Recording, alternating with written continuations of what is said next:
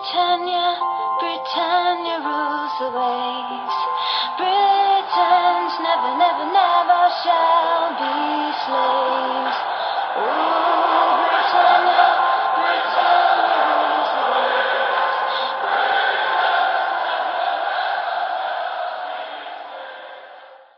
Hej och välkomna till avsnitt 235 utav Svenska FBL-podden. Vi står inför Game Week 4 som är den sista Gameweeken innan vi går in i säsongens första landslagsuppehåll. Vi spelar in tisdagen den 29 augusti och agendan för dagens avsnitt är att vi som vanligt ska kika in lite i våra byggen hur Game Week 3 gick och vad vi kollar på för drag eh, fram mot Game Week 4. Eh, vi ska prata veckans punkter och där kikar vi in i Brightons defensiv och närmare bestämt deras expected goals conceded siffror och prata lite tillgångar i Brighton om det är läge att kliva av nu när spelschemat vänder. Vi eh, har ett poddderby eh, mellan Arsenal och United och det är många som sitter på många tillgångar. Därför kikar vi in lite i dem. Eh, vilka utav tillgångarna kan vara kolla, värda att kolla på och ersätta och med vem. Det finns många alternativ här så vi ska försöka att reda ut lite. Sen går det rykten att någon i podden har dragit ett wildcard här inför Game Week 4. Såklart ska vi spana in det wildcard-bygget och eh, se lite om det var ett förhastat beslut eller om det känns eh, kalkylerat och välplanerat. Vi eh, ska även eh, spana in transferfönstret som eh, fortfarande är öppet och se vad som händer och lite hur det kan påverka våra FBL-tankar. Vi kommer med uppdaterade rekommendationer, har en kaptensdiskussion för Game Week 4 och svarar på era lyssnafrågor. Men med det så är vi igång och det är också värt att säga att det är ganska många Premier League-lag som har veckomatch här. Vi spelar ju som sagt in tisdag och det är en hel del ligacupmatcher andra omgången. Det är väl Premier League-lagen som har Europaspel som går in först i tredje omgången tror jag. Men bland annat så är det ett um, Premier League-möte i Fulham Spurs och uh, även uh, Forest Burnley tror jag möter varandra. Så um, ja, uh, det är värt att säga alltid, men håll era byten. Det kan ske lite skador även om det kanske är en del roterade trupper. Men eh, Chelsea har också eh, ligacupmatch och sådär. Eh, och eh, ja, Stefan, eh, narrativet kan svänga väldigt snabbt. Vi, eh, vi sa det förra veckan och eh, vi manade till lugn kring United-tillgångarna. Helt plötsligt så kommer Rush iväg med 0 plus 2 och Bruno 1 plus 1 och helt plötsligt så är Saka straffskytt igen. Ja, nej, det var, det var ju bra eh, att man hade tålamod där. Men, men, det tyckte jag att vi var ganska tydliga med eh, allihopa att man skulle ha. Eh, med tanke på hur, hur, hur matcherna såg ut eh, i helgen som var. Så eh, ja. Eh, yes. Mm. Fredrik, hur skönt kändes Liverpool-vändningen när man spelar med 10 man borta mot ett hemmastarkt Newcastle? Ja, det var ju det var en riktig helg fotbollsmässigt fram till, nej det var det inte, det var en ganska fin lördag för sig. Men skitsamma, det, det var en sån här halvtrött eh, fotbollshelg fram tills vändningen kom. Och, nej, men jag stod och strök en skjorta och det höll fan på att bli stort jävla brännmärke i den här skjortan. Eh, det hoppades och studsades och eh, höll på att välta omkull deras strykbord. Det var, det var lite smått kaos men eh, jag har nästan inte riktigt landat än. Rider fortfarande lite på målen från det där. Och, mm, det ska bli väldigt spännande att se vart det tar vägen efteråt. För båda lagen faktiskt. Mm. Darwin Nunez FBL-alternativ nu framöver? Ja, absolut. Mm. Eh, Stefan, jag, jag hann knappt slå mig ner i eh, soffan där eh, vid 16.00 matcherna. Hade hällt upp med en fin gin och tonic, tagit lite, fram lite chilinötter innan jag liksom satte i halsen. Fick ett meddelande från dig som såklart hade Arsenal-matchen på. Ha, då har Arsenal släppt in eh, 1-0 mot ligans sämsta lag i Fulham. Och jag hinner, hinner liksom inte svara haha innan liksom Aoni eh, kommer fri mot Onana som sätter sig på rumpan och rullar in 1-0. Och, eh, eh, innan jag ens liksom hinner skicka något så står det 2-0 till, till Forest. Och eh, den där gin och tonicen den, den åkte ner fort och chilinötterna lika så In med en ny gin tonic. Och, eh, jag vet inte, jag var riktigt på pickalurven där när United till slut vänder efter en, ja, kanske, kanske lite billig straff men eh, Som sagt, vi har, vi har sett eh, ännu billigare den här, här säsongen. Ja, nej, det var, det var även eh, intressant att det var Saka och Rashford som, eh, som typ var involverade i de där baklängesmålen och inte, eh, på, på, lite olika sätt, men, men med, med misstag eller, eller dåligt försvarsspel. Eh, så tyvärr så, ja, Arsenal eh, kommer ju bara iväg med krysset, men det får man ju skylla sig lite själv eh, när man, ja, man släpper in Fulham i matchen igen när man är en man mer. Mm. Så, så, det var riktigt dåligt. Annars, ja, bra vändning, men det här eh, experimentet med, med Havertz på mitten eh, är ju långt ifrån att eh, se bra ut kan man väl, kan man väl säga så här långt. Mm. Jag sa det, Saka tar straff igen. Ehm, vi var väl inne på det, det inte, var inte helt säkert att det är Ödegård som, som kommer ta de här framöver. Men min känsla var väl ändå att Ödegård skulle ta nästa straff. Nu vet jag inte, kör de varannan straff nu eller är det, är det Saka? Vill du, vill du på dig och, och gissa det? Nej, jag vet, alltså, om det är något lag jag gått bort med på i år så är det ju så är det Arsenal. Arteta har ju blivit liksom eh, minipepp här eh, inledningsvis. Så att, eh, det har ju svidit ordentligt att sitta på, på Arsenal-gubbar för, för egen del. Men, men nej, jag vet inte. Jag trodde Ödegård skulle ta den här straffen i och med att vi låg under och att det var en viktig straff att sätta dit. Så. Men det var ju uppenbarligen Saka. Så ja, varannan eller typ 75-25 eh, Saka. Mm. Nå, mm. något, något sånt. Yes. Eh, jag tänker vi ska kika in i våra byggen och vi gör som vi har gjort lite som, som eh, vana nu här på senare tid. Att vi började med den som hade sämst Game Week och Fredrik tyvärr det är du den här veckan. 48 pinnar blir det, totalt 182 poäng och en overall rank, lite röda pilar ner till 703k. Eh, du gör ett byte utav dina två fria, eh, Shaw till Rico Henry. Och eh, ja, sitter med två fria transfers nu. Hur summerar du gameweeken? Ja, nej det är ju ingen bra gameweek med röda pilar såklart. Den hade kunnat bli ännu sämre känner jag.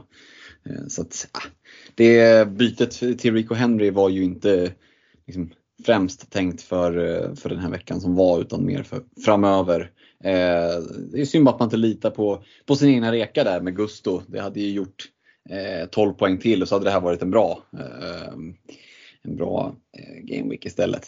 Det, det, är, det är bara glöm glömma att gå vidare. Jag tappar liksom 100 000 i overall rank så jag skulle säga att det är en ganska svag röd pil ändå. Det är inte den här röda pilen som kommer förstöra säsongen utan på det igen och som du sa, två fria och, och om det var lite passivt och defensivt eh, förra veckan så kommer det inte att vara så den här veckan. Nej, eh, jag förstår inte hur du bara kan få 48 poäng när din Matty Cash gör, gör två kassar. Mm, eller hur? Det, det, det skaver ju lite i en att man inte sitter på, på fina cash eh, försäsongsreken. Men jag är helt övertygad om att det fanns en del lyssnare där ute som, som hakade på det och kanske inte pillade lika mycket på laget sista dagarna som jag gjorde. Eh, jag skulle haft en 4,5 försvarare från början. Det hade jag inte där så det är synd att cash var utanför laget. Men eh, kudos till er som eh, hade honom i bygget. Hatten av. Eh, de poängen var ni väl värda. Mm. Stefan, du hade en något bättre Game Week än Fredrik. 51 poäng blev det för dig. Totalt 175 poäng så du ligger ändå 7 poäng bakom Fredrik i, i eh, totalpoängen. Eh, det är gröna pilar för dig och en overall rank på ja, 1,2 miljoner drygt. Eh, eh, gjorde också bara ett byte. Eh, Joao Pedro fick lämna till, eh, till Alvarez i City där. och det du har också två free transfers men behöver väl inte hålla på det längre. Det är väl eh, hos eh, Snegungan som wildcard är draget va? Det stämmer bra. Det stämmer bra. Men om, om vi ska ta veckan först då, så eh, är man riktigt eh, frustrerad på att eh, Alvarez eh, blankar eh, i den matchen. Dels på grund av att eh, Haaland bränner straff, eh, vilket gör att min egen kaptensbindel blev ju sämre. Eh, sen har han ju ett eh, superläge själv eh, som man borde sätta dit. Så där, där finns det ju såklart frustration och sen är det ju men framförallt att jag valde att, att vänta med att byta ut Shaw, vilket jag tänkte att ja, men jag kommer bara sätta den jag byter in på bänken ändå. Och det hade ju varit jävligt fint för att de två som jag stod och valde mellan var ju Dogi och Gusto. Och Gabriel spelade ju noll minuter, eh, vilket gjorde att den spelaren hade kommit in. Mm. Och jag vet många som, ja, men som fick in just den spelaren från bänken i den här gameweeken. Så det hade ju såklart blivit väldigt mycket bättre.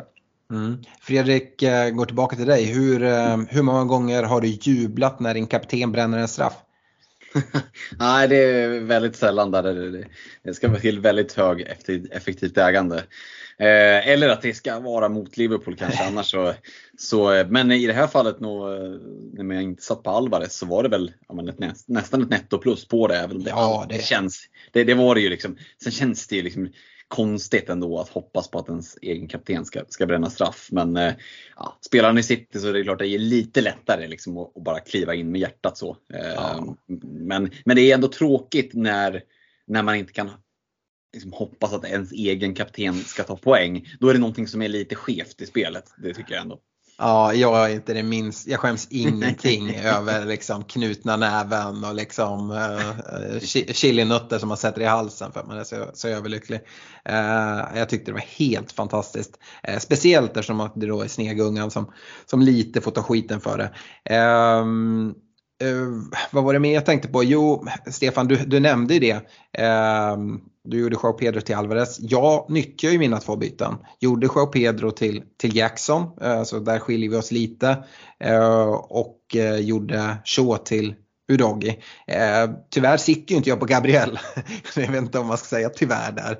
Eh, men jag får inte in Udogis eh, poäng från bänken. Men där var ju mitt resonemang. Jag skrev det i, i vår Patreon-tråd där att för det var vissa som ifrågasatte varför jag gjorde det här bytet om jag ändå bara skulle sätta på bänken om det inte är bättre att bara sitta med två, två fria transfers. Men just det att jag hade liksom ingen bänk. Ja, jag hade Cavore från, från Luton eh, men kände sådär att ja, men fan, det räcker med en skada på uppvärmning sådär så helt plötsligt behöver man det.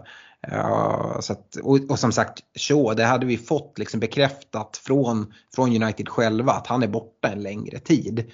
Uh, så jag tänker, jag kan lika gärna göra det nu uh, och då ha den här försäkringen. Um, så att ja, jag, jag vet inte, nu har jag ett fritt byte men det vet jag ju att även om jag sa att du hade två fria transfers så vet jag att du gjorde ett väldigt tidigt by, byte innan du tryckte av wildcardet från Shaw till eh, Urogi för eh, ja, prisförändringar och sånt.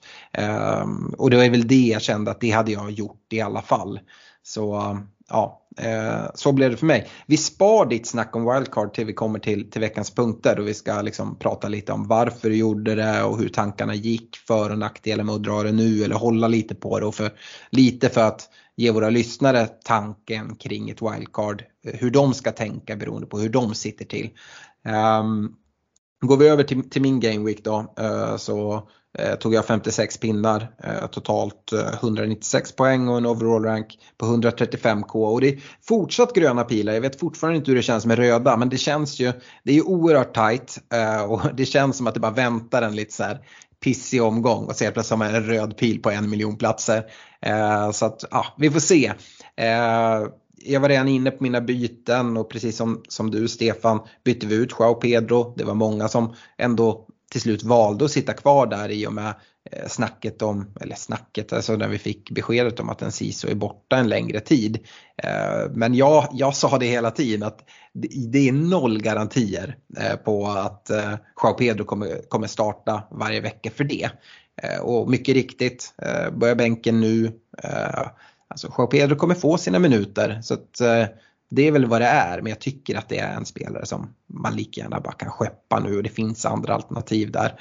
Eh, du och jag har redan gjort det, jag antar att han inte kommer in igen i ditt wildcard. Eh, så ja, eh, inför Game Week 4 nu sitter jag med ett fritt byte.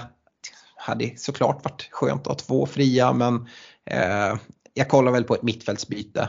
Eh, och det kommer ju också komma på veckans punkter. Jag sitter ju med med fyra mittfältare från, från Arsenal och United. Eh, så någon av dem måste göra plats. Eh, och vem som ska ersätta, ja men det ska vi också prata om i veckans punkter. Eh, det finns ju lite alternativ där så att säga och vi kommer säkert nämna de spelarna när vi pratar wildcard också. Med dig Stefan. Eh, Fredrik, du eh, snackar ju lite om att nu jäklar ska det vara aggressivt här inför Eh, Game Week 4 med dina två fria transfers. Är det till och med så att du eh, kollar på att göra någon, eh, någon minusspruta där och gör mer än två byten? Hiring for your small business? If you're not looking for professionals on LinkedIn, you're looking in the wrong place. That's like looking for your car keys in a fish tank. LinkedIn helps you hire professionals you can't find anywhere else, even those who aren't actively searching for a new job but might be open to the perfect role. In a given month, over 70% of LinkedIn users don't even visit other leading job sites. So start looking in the right place. With LinkedIn, you can hire professionals like a professional. Post your free job on linkedin.com slash people today. Eh, det är inte uteslutet ska jag säga. Eh, det beror lite på hur jag landar. Eh, jag vill göra två byten. Mm. Problemet är att de två bytena jag vill göra är båda på mittfältet. Och så sitter jag med den där sunkiga jävla Gabriel på bänken som jag inte ens tycker om. Jag hatar ju människan. Och så har jag av någon jävla anledning tryckt in honom i mitt eget lag. Det är för jävligt. Eh, och han sitter där och price-droppar och bara eh, liksom hånler åt mig från bänken. Eh, det är bara frågan om det är värt att liksom trycka in eh, en annan försvarare. Jag, jag behöver suga lite på den karamellen men det är mm. mittfältet jag blickar mot framförallt. Ödegård kommer att ryka. Eh, det kommer vara det första enkla bytet. Sen ligger Mitoma lite pyrt till. Eh, mm lite sugen på att ge Foden nytt förtroende. Vad hände där liksom? Först var det att han var sjuk, men sen var inte han sjuk. Han skulle, eller han eh, roterade. Fan vad det, vad det var med... med ja, liksom, hade, ja. Jag, jag, tror han var sjuk. Han, han, reste, han reste ju själv eh, och ja. det är väl att han har gått och dragits med en liten sjukdom men att han liksom hade blivit frisk och liksom då inte skulle smitta. Sen tror jag tanken hela tiden var att han skulle sitta bänken hela matchen men var tvungen att slänga sig in där när de höll på att fucka upp det. Eh, mm. Och jag skulle säga att det här rör sig inte om en pepprolett utan snarare bara lite sådär, ja, men lite snuva eller liksom mm. sjukdom som, som gör att det är, jag tror, eh, jag tror det sitter väldigt bra med honom här inför Uh, inför Game Week 4. Uh, och inför, inför Fulham hemma känns det ju väldigt, väldigt, uh, det ska mycket till för att man ska byta ut honom så. Jag, tro, jag tror du skulle säga att det ska mycket till för att man ska tappa poäng mot Fulham. Nej, och det är egentligen skitsamma sagt. Jag, jag tror att det kommer att ske saker framåt för City och sen får de gärna släppa in mål bakåt och tappa poäng. Det är inte mig emot. Men nej, Mitoma är den som ligger pyrt till och, och pengar är liksom inget problem så att Price drops för Gabriel är på ett sätt inte ett bekymmer för att finansiera mittfältsbyten. Det skulle kunna vara det som gör att han får övervintra en gameweek till på bänken och sitta och ruttna och, och att det prioriteras och, och tryckas in ny, nytt friskt blod i mittfältet. Ja, nu nämner du att det är på, mot mittfältet du kollar på, på att göra bytena men jag måste ändå få in det. Du sitter ju med Watkins i ditt bygge och mm. som United-supporter vill man ju gärna nämna att han möter Liverpool här nästa eh, och eh, van Dijk kommer saknas. Eh, ja. Jag kan se mål i den matchen. Ja, nej, men det är ju en kanonmatch för honom och eh, eh nej, men, han ska ju ingenstans. Det är ingen bänkning av Watkins, det är en sak som är klar. Det, det är given i startelvan, Liverpool borta. Herregud. Mm uh, äh, men grymt. Vi, uh, vi går vidare. Det jag inte nämnde i agendan men som vi ändå måste nämnas här uh, efter våra byggen det är ju att vi har månadsvinnare både i poddligan och i, eh, i Glennligan som vi har med Glenn Sportsbar. Så det är faktiskt samma lag. Det är Ellas artilleri med Ella Holmberg som plockar 241 poäng. Eh, och ja, det, det är imponerande. Hon har en eh, overall rank på 115 i världen. Eh, ska säga att de här poängen är hyfsat dopade ändå. Man får säga det. Ella gick all in. Eh, bench boost Game Week 1, free hit Game Week 2, eh, wildcard i Game Week 3. Eh, så ja, det, det är all in eh, och lite dopat men eh, fair play. Eh, hon vinner ett superclub i, i poddligan men kanske framförallt i Glennligan vinner hon en fotbollsresa till ett värde av liksom 10 000 kronor i, i Glenligan som, som vi tävlar om varje månad. Det är väl någon månad till och med december och kanske april som är lite liksom, uppboostade månadspriser. Det kan man ju läsa om på, på um, Glenn Fantasy PL eh, Facebook-sidan om, om hela prisbordet där. Men ja, riktigt fint Ella. Eh, hör av dig eh, till oss i podden för ehm, att få lite adressuppgifter och sånt för att skicka, skicka Superclubbet till dig. Och jag vet inte men visst var det så att hon vann Game Week-priset i Glenn-ligan för Game Week 1 också? Eh, jag tror det med hennes benchboost där. Mm. Uh, där ska vi säga det i, i Glenligan så vinner man ju presentkort uh, hos, uh, hos Olka Sportresor på 2201 kronor. Och varför den summan? Ja men det är så många som vi är med i ligan. så att ja, lägg ihop det med, med månadspriset så har hon en fotbollsresa för, för 12 000 för sig och kanske en kompis. dessutom så får hon ju 600 eh, spänn i presentkort hos Glenn Sportsbar. Hon får en fotbollströja hos Unisport Store till ett värde för 1000 kronor och eh, sen även den här eh, Game Week-tishan, alltså jag vann en Game Week ehm, som också kommer. Så att, ja, men det är ju det är dopade poäng de där 241 poängen men fair play, eller hur? Ja, jackpot. Mm.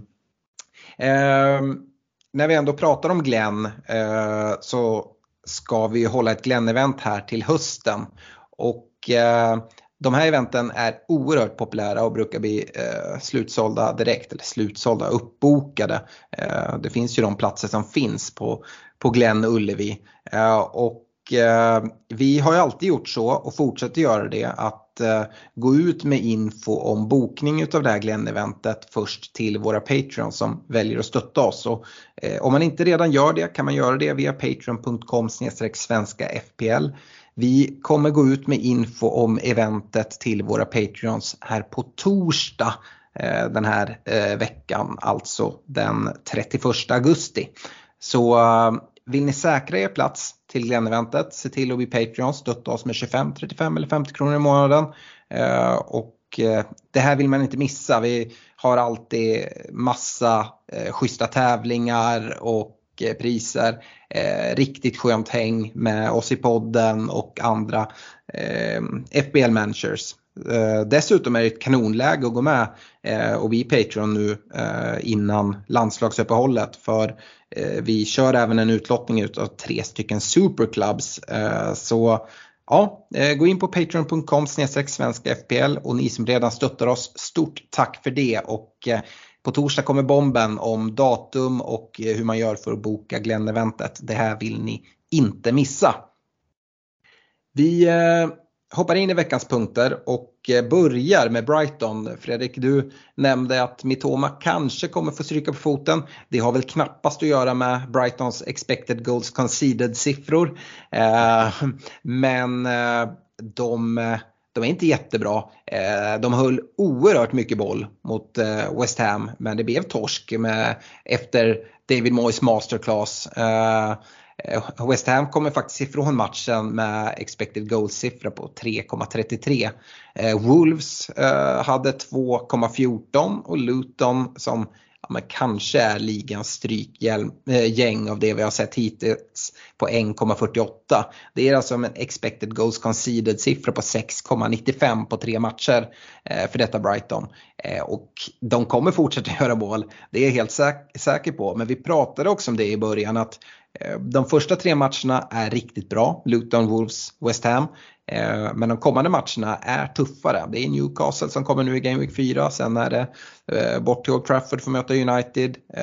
De klämmer in Bournemouth hemma där i ja vad blir det, Game Week 6. Men ja. sen är det Villa borta, Liverpool hemma, City borta. Ja, eh, Fredrik, du pratar om Mitoma. Eh, men Estupinjan som har sett så oerhört fin ut. Eh, jag tror många när man inledde eh, Game Week 1 hade en tanke att eh, downgrade honom och sen så har han ju mer eller mindre spelat forward och så har man inte en chans att sälja honom. Eh, men ja, vad, vad står du kring kring Brighton och, och deras försvar om vi eh, pratar Estupinian eller ska jag säga försvar när vi pratar Estupinian? Nej men så, så, här, alltså, han har ju sett eh, fenomenal ut framåt och, haft en väldigt fin heatmap och, och, och allt sådär. Eh, men det jag känner som gör att, rent, om jag bara ser på mitt bygge så kanske jag hellre håller Mitoma och byter ut till Estopignan. Mm. Men det finns ju också en, en, en, annan sida av det och det är ju vem vill jag byta in? Försvarare, är det inte jättemånga jag känner att oh, den här vill jag verkligen byta in.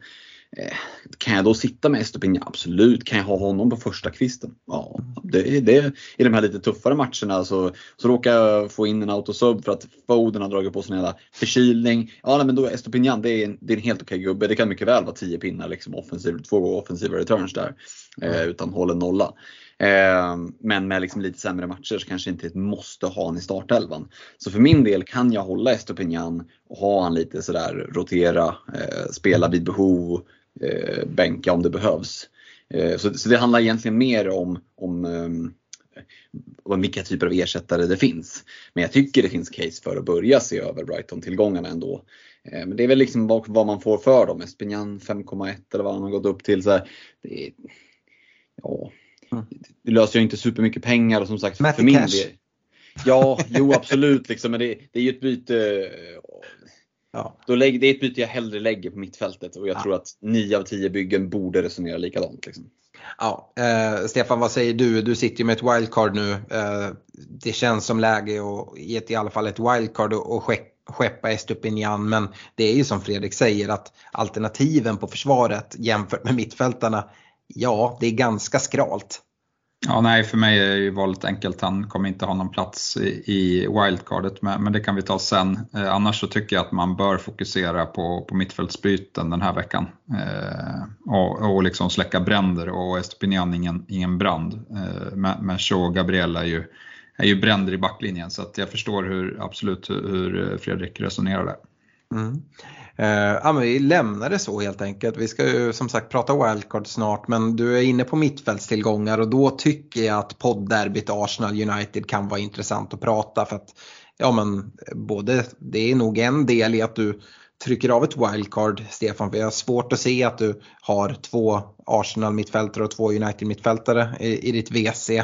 Eh, och eh, för oss som ja, men lite håller på avtryckaren och inte trycker av det. Eh, jag sitter ju till, exempel med, med, till exempelvis med Ödegård, eh, Saka, Rashford och Bruno. Eh, och det finns mittfältare jag vill ha in. Men ja, hur, vem byter man ut eh, eh, först? Då tänker jag de tillgångar som sitter, eh, vad, vad, har folk? De har, det är några som har gått på ja, men Trossard kan vi väl lämna utanför, men Kai Havertz, Martinelli, Ödegård, Xhaka, Rashford, Bruno. Om man inte drar ett wildcard, Stefan, hur hade du rankat dem, vem du liksom först hade bytt ut och vem hade du liksom allra minst liksom helst vilja, vilja byta ut? Ja, men jag tror att det är lättare att ta det i, i den andra ordningen där. Jag tycker Bruno Fernandes är bäst, eh, eller han har visat mest hittills, eh, tycker jag. Eh, involverad i allt, har väl Eh, högst non-penalty X, eh, eh, på, av alla spelare i spelet och han är dessutom straffskytt så att han ska ingenstans. Eh, personligen har jag svårt att släppa Saka, eh, så han, för mig är han nummer två och Rashford nummer tre. Alla, och de tre tycker jag absolut att man kan sitta kvar med. Rashford har ju inte sett bra ut men, samtidigt nu var det första matchen han ja, men han fick spela ut eh, från vänster och det såg bättre ut direkt. Eh, så att jag, jag räknar inte bort eh, honom på något sätt. Tycker inte att det, det är en stor brand egentligen, även om han har sett rost ut här inledningsvis. Övriga spelare tycker jag är, är sälj här just nu. Mm. Eh, uh, ja, men båda assisten som Rashford kommer iväg med här från, från Forrest, det är ju en fixad straff som jag uh, var inne på uh, är billig. men sen även den andra och båda de är egentligen att han kommer utifrån vänsterkanten. det är assist som han inte hade löst i nummer 9-rollen. Eh, skulle jag vilja säga. Eh, och så får vi se, nu var det Martial som, som startade nia och vi kan väl räkna med att han, han är skadad här till Game Week 4. Det känns, det känns ändå rimligt. Eh, så frågan är om han kommer få fortsätta där ut till vänster. Men Höjlund ska ju också komma tillbaka från en skada, få se hur han matchas in och sådär.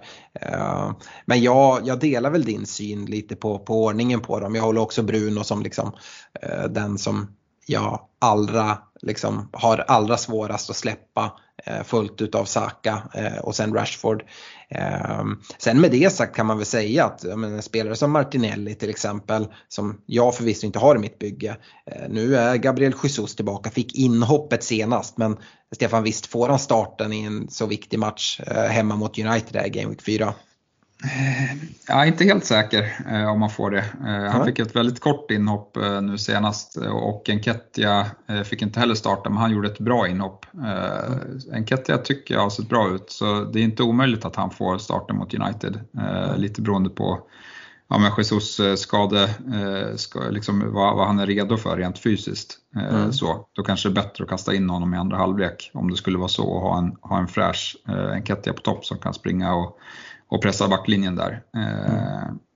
Så, så nej, jag tror att det är lite 50-50. Mm. Men det som jag inte gillar med Martinelli är att nu har vi liksom avverkat den här perioden när, när Arsenal inte har något Champions League-spel mm. och på hans position finns det alternativ. Mm. Och, och, det gör ju liksom att minuterna känns, känns riskabla hela tiden och, och även att han liksom skulle kunna inleda bänk för han har inte övertygat speciellt mycket hittills. Ja, jag, jag kollar också lite på, på spelschema och jämför Arsenal och, och United. Och eh, ja, jag tycker om man kollar fram till nästa landslagsuppehåll som är mellan Game Week 8 och Game Week 9, alltså hur matcherna ser ut fram till Game Week 8. Då har eh, Arsenal eh, tre stycken hemmamatcher. Det är mot United, Spurs och City. Eh, och sen är det bra bortamatcher däremellan. Men eh, ja, det, jag tror att det kommer väl fortsätta den här eh, dåliga, eh, dåliga eh, trenden som Arsenal har haft på sin hemmaplan. Eh, de har väl hållit fyra nollor på de senaste 21 hemmamatcherna tror jag. Eh, och jag tror inte att det blir några nollor eh, i de kommande tre eh, hemmamatcherna heller. Det spelar inte så stor roll eh, för de här mittfältarna men Ehm, och jag tror i matchen mot United att det kan bli mål. Eh, nu eh, vet vi att Varan är borta, borta sex veckor tror jag det var. Eh, så han missar matchen, Luke Shaw är borta. Ehm, det är två ordinarie försvarare. Jag tror ehm, ute på, på vänsterbacken eh, så, så kommer förmodligen en Dalot spela som får spela på, på fel kant eh, och dessutom inte är en defensivt skicklig eh, ytterback. Ja, jag, jag, kan se vissa problem och jag tror det. Det är många som kommer byta ut en Martinelli den här veckan, byta ut en Ödegård och det kan absolut komma poäng från dem här. Eh, problemet är väl att det finns så många man vill ha in. Jag tycker inte varken att Martinelli eller Ödegård är direkt en problemspelare utan mer att man kollar på att göra bytena för eh, spelarna man vill ha in. Eh, håller du med mig där Stefan eller eh, ser du dem lite som problemspelare ändå? Nej, jag ser, alltså det, det är inte därför eh, Ja, alltså Martinelli hade jag bytt ut oavsett om, om jag hade dragit wildcard eller inte. Eh, men, det är mer för att det finns eh, väldigt, väldigt mycket intressanta alternativ på, på mittfältet. Eh, så mm. konkurrensen är ju är ju liksom mördande. Vi hade kunnat plocka ut tio stycken allihopa i podden tror jag som, som vi hade kunnat tänkt att ha oss i, mm. i bygget. Eh, så att, nej, det, det är, jag kan inte komma ihåg när det har varit sån här konkurrens på mittfältet och då är en av dem vi liksom inte nämner så mycket är Mohamed Salah. Mm. Så att, nej, det är väldigt intressant. Ja. Fredrik, du nämnde ju det när vi pratade ditt lag, att Ödegård förmodligen ryker. Håller du med Stefan i, i rankingen om, om mittfältarna eller skulle du vilja kasta om någonting? Eh, nej, men jag håller väl med till, till största del och, och i ett wildcard hade jag kanske också prioriterat Bruno för eh, Rashford. Jag som bara sitter på Rashford när ju en liten förhoppning om att Arsenal borta eh, Eh, ska kunna kanske gynna eh, Rashford mer än Bruno utifrån att det kan, det kan bli lite omställningslägen och, och sådär. Snarare än kanske ett massivt bollinnehav. Och fördela passningar och sådär. Så att jag lever lite på hoppet att Rashford kanske kan outscora Bruno här i åtminstone Arsenal borta. Kanske till och med Brighton hemma också. Brighton är lite övermodiga. Vi får se. Eh, sen ska man spela Burnley borta och Burnley ska försöka hålla i bollen och spela med hög backlinje. Good luck Chuck. Eh, sen känns det tyngre med Pallas hemma, Brentford hemma, Sheffield United borta. Där någonstans har jag svårt att se mig själv sitta kvar på Rashford. Eh, då ska han verkligen takta igång något enormt. Eh, men eh, så här initialt så kan jag ändå se ett case för att liksom inte paniksälja Rashford. Eh, om, man sitter på honom eh, likt en själv. Men i övrigt så, så delar jag era tankar kring de här två lagen. Och det är ju också vanskligt att börja sälja spelarna för att det är ju bra lag. Mm. Och, och, bra spelare i bra lag kommer liksom över sikt, eller över tid ta poäng och det är inte alltid man liksom kan förutse exakt vilken match de tar poäng i. Eh, så att, och vi såg ju det, det var ju en del som blev straffade som, som sålde Bruno och, och Rashford inför ja, men Game Week 3 och det straffade sig rejält. Det kan mycket väl vara så att det straffar sig att sälja de här spelarna eh, inför fyran här nu också. Så att, mm, det är svåra avvägningar men, men, det finns ju liksom annat godis som lockar där borta på hyllan. Mm. Och det är ju vanskligt att liksom sälja och, och, ta in men det finns som du säger godis på hyllan. Eh, mm. och eh, ja, jag, vet inte men jag hade i alla fall inte Eh, lockats av att ta en minus fyra för egentligen att plocka ut någon utav de här. Om man helt plötsligt vill plocka ut två mittfältare, om man bara har ett fritt byte. Att liksom plocka ut både Ödegård och Rashford till exempel i, i mitt fall. Eh, för att locka så mycket utav de här ersättarna just till Game Week 4. Utan då kanske jag hade nöjt mig med ett byte och sen ja, men, få lite mer information och så se nästa vecka om det är värt att plocka ut den här spelaren och, och då ersätta och vem man ska gå på. För det är ju nästa fråga, vart man ska gå. Det här godiset på hyllan, eh, Fredrik, hur, hur rankar du där? För kollar man ersättarna, ja, men då är de i huvudsak billigare än mm. de här spelarna vi nämner. Uh, bara för att nämna några så har vi en uh, James Madison i Spurs, vi har en Phil Foden som jag vet du sitter på men om vi tänker nu att du inte har någon av de här och ska gå till är det Madison, Foden, vi såg en Sterling göra det väldigt bra här senast, vi har en Luis Diaz i Liverpool, vi har en Mbuemo i Brentford som fortsatt är intressant och liksom tar väldigt mycket. Hur rankar du de här? Nu nämner jag fem spelare men eh, du får gärna skjuta in någon mer om du tycker någon, någon ska in där. Mm. Jag håller med Anderson överst. Eh, det är den första spelaren som ska in för Ödegård. Eh, hade han inte haft hade inte Spurs haft match här ikväll när vi spelar in hade jag nästan liksom kunnat liksom trycka av bytet. Men ja, det gör vi inte. Dels för att de har match, dels för att det är dumt. Det, det, jag har liksom inga ingen kniv mot strupen vad gäller pengarna. Jag kan ta liksom, en price rise på, på, på Madison. Det är lugnt. Liksom. Vi kan också skjuta in där att just göra de här tidiga bytena. Eh, Madison var ju liksom ryktad out för ja. Game Week 3. Eh, och kommer till spel. Eh, om vi, bara, eh, vi spelar in för en vecka sedan på tisdagen. När vi kom till rekarna så hade vi alla med Madison i våra rekar men vi tog bort honom förra veckan på grund av den här skadegrejen. Eh, och då kan man säga så här, ja men nu är han tillbaka. Ja men han har ju något kall med sin fot.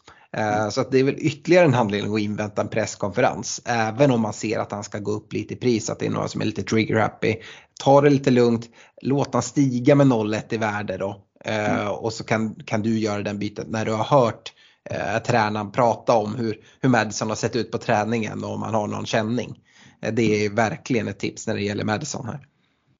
Verkligen. Eh, men för att fullfölja liksom listan där, ja, och för att skjuta lite från höften. Madison, Foden, Mbuemo, Diaby, Sterling, Bowen. Mm. Ja, du kastar in en Diaby där också.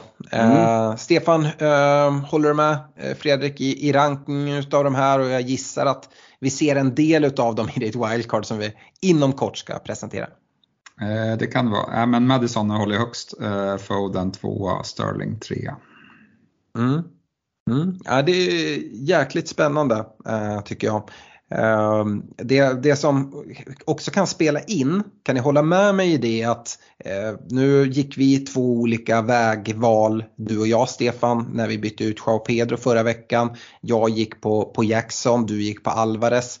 Kan det väga in om man står där, det är så lite mellan Foden och Sterling att ja, kan det vara bättre att få sin andra City-mittfältare om man inte, eller City-offensiv och gå på Foden om man nu har gått på Jackson där, där, framme och tvärtom om man har gått på, på Alvarez att det då kan vara mer värt att gå på Sterling eller tycker du att det spelar egentligen ingen roll?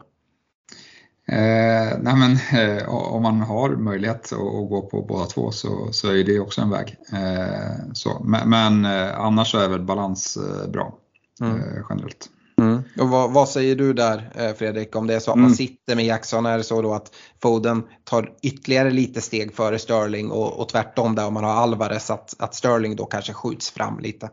Ja, jag tycker att det är en jätteviktig poäng att göra för att ja, den som hängde med i min snabba rankning där hörde att Diaby låg före Sterling i ranken. Mm. Eh, men nu sitter jag på Watkins redan och jag är kanske inte sådär übertaggad på att dubbla upp Villa. Det, det, skulle kunna hända men, men det, är liksom, det kan också göra att jag besinnar mig och att för min del så hamnar kanske till och med Sterling före i kön. Men om jag bara ska ranka dem oaktat vad, hur mitt bygge ser ut, för jag som sagt har ju den foden, eh, då tycker jag att Diaby ser superspännande ut.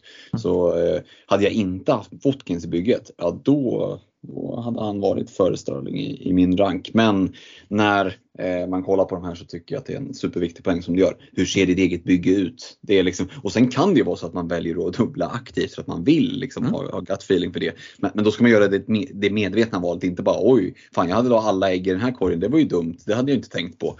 Eh, så, så, det är en bra grej att ha med sig. Mm. Och eh, jag sitter här och ställer frågorna så jag behöver ju inte liksom eh, svettas och svara på det men jag kan väl skjuta in det. Jag delar ju era åsikter eh, ganska ordentligt både på eh, vem man vill mm, liksom, byta ut utav eh, Arsenal United-tillgångarna men även ersättare. Jag håller Madison högst, tror jag. Eh, det lutar åt att att liksom mitt fria byte kommer vara Ödegård till en Madison den här veckan. och ja, jag, jag, kommer vara livrädd eh, för jag tror att Ödegård har goda chanser till poäng mot United.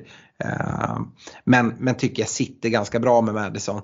Eh, det man kan säga om Spurs är ju att de har Burnley borta, Sheffield United hemma nu 4-5.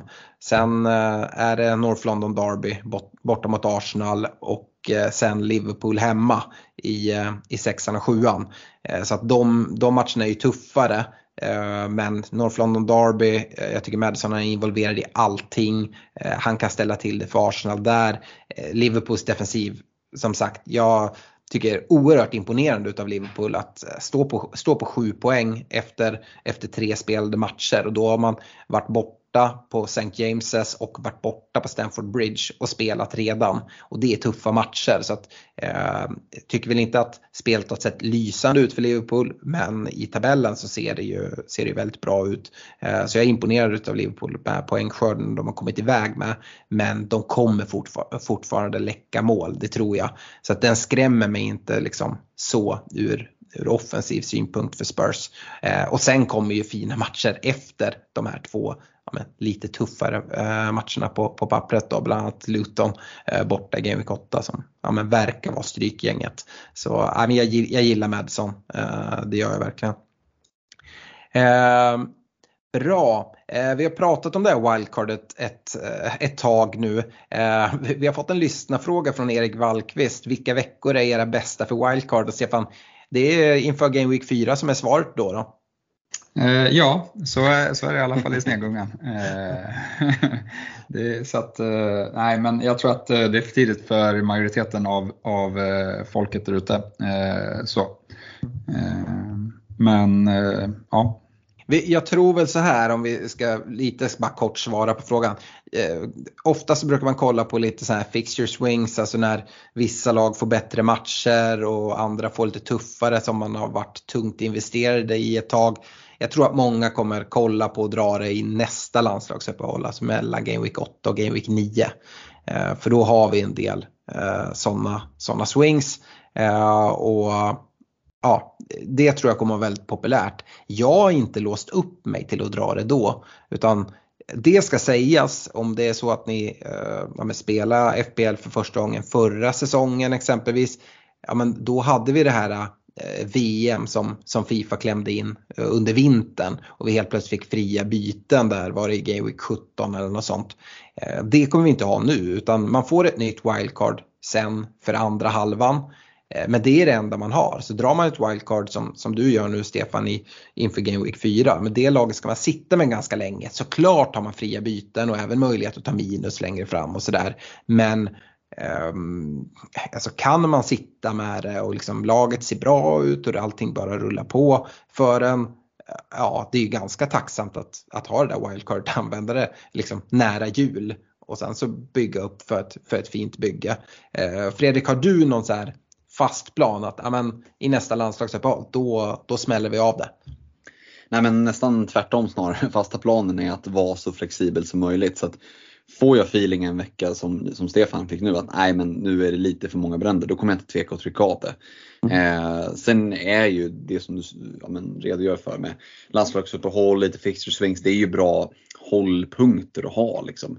Mm. Ja, men, se, det som, se det som busshållplatser med tak över huvudet. Här kan du stanna om det regnar. Liksom. Men har det inte börjat regna så känns det jävligt dumt att stå kvar där och vänta. Liksom. Det är bara att fortsätta gå. Mm. så att, ja, och sen är det ju gött, ju längre du kan hålla på det. Eh, kan du få med dig skjutsen in i andra halvan av säsongen med ett sent draget wildcard, då kan du också i många fall hålla mycket längre på wildcardet andra delen av säsongen. Eh, och det skulle ju kunna vara, det, skulle, liksom- det är ju sånt man alltid drömmer om att, att kunna göra. Eh, för det kommer lite double game weeks och sånt där och de kommer väl komma framåt slutet av säsongen. Så att, eh, nej, eh, men ja, med det sagt. Eh, lite mer gut feeling än, än, eh, än, tidigare år skulle jag säga att det kommer att vara. Mm. Och Det är lurigt det här tycker jag. Du säger att det är alltid skönt att liksom kunna sitta med det.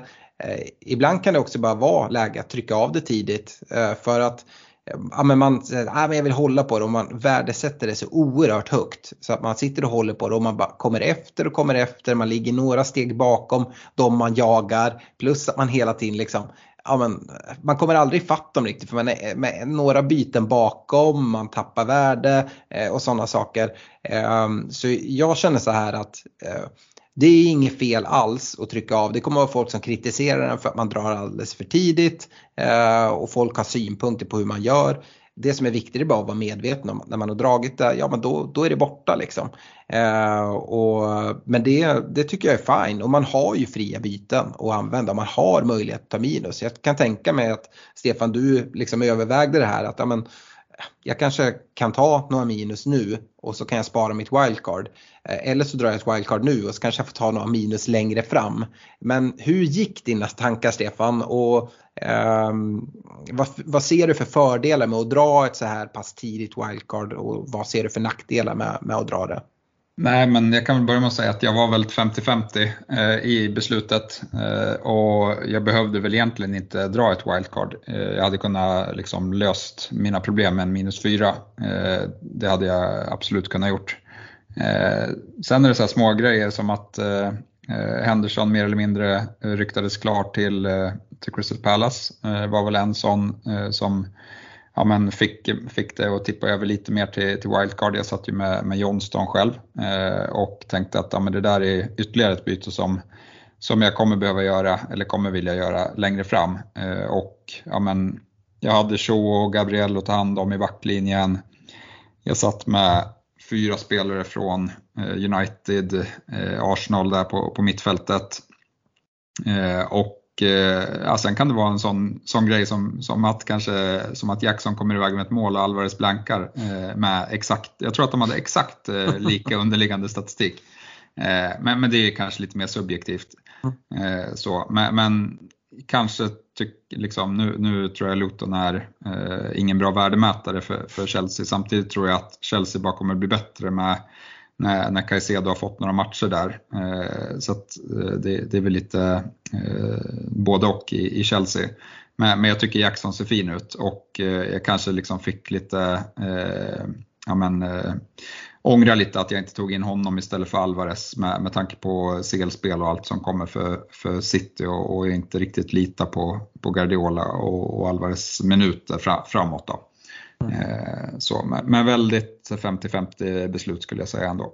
Mm. Och fördelarna med ett så här tidigt eh, wildcard är det jag är inne på att istället för att ligga några steg bakom sina konkurrenter att istället hamna något steg före.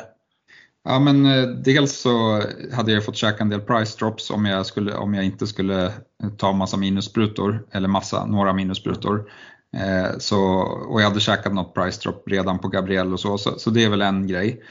Eh, samtidigt så, så hamnar man ju före som du säger. Eh, men, men sen var det också någon gång där väldigt många eh, flög. Eh, alltså vi hade många spelare som tog mycket poäng eh, i, i Sterling, Cash.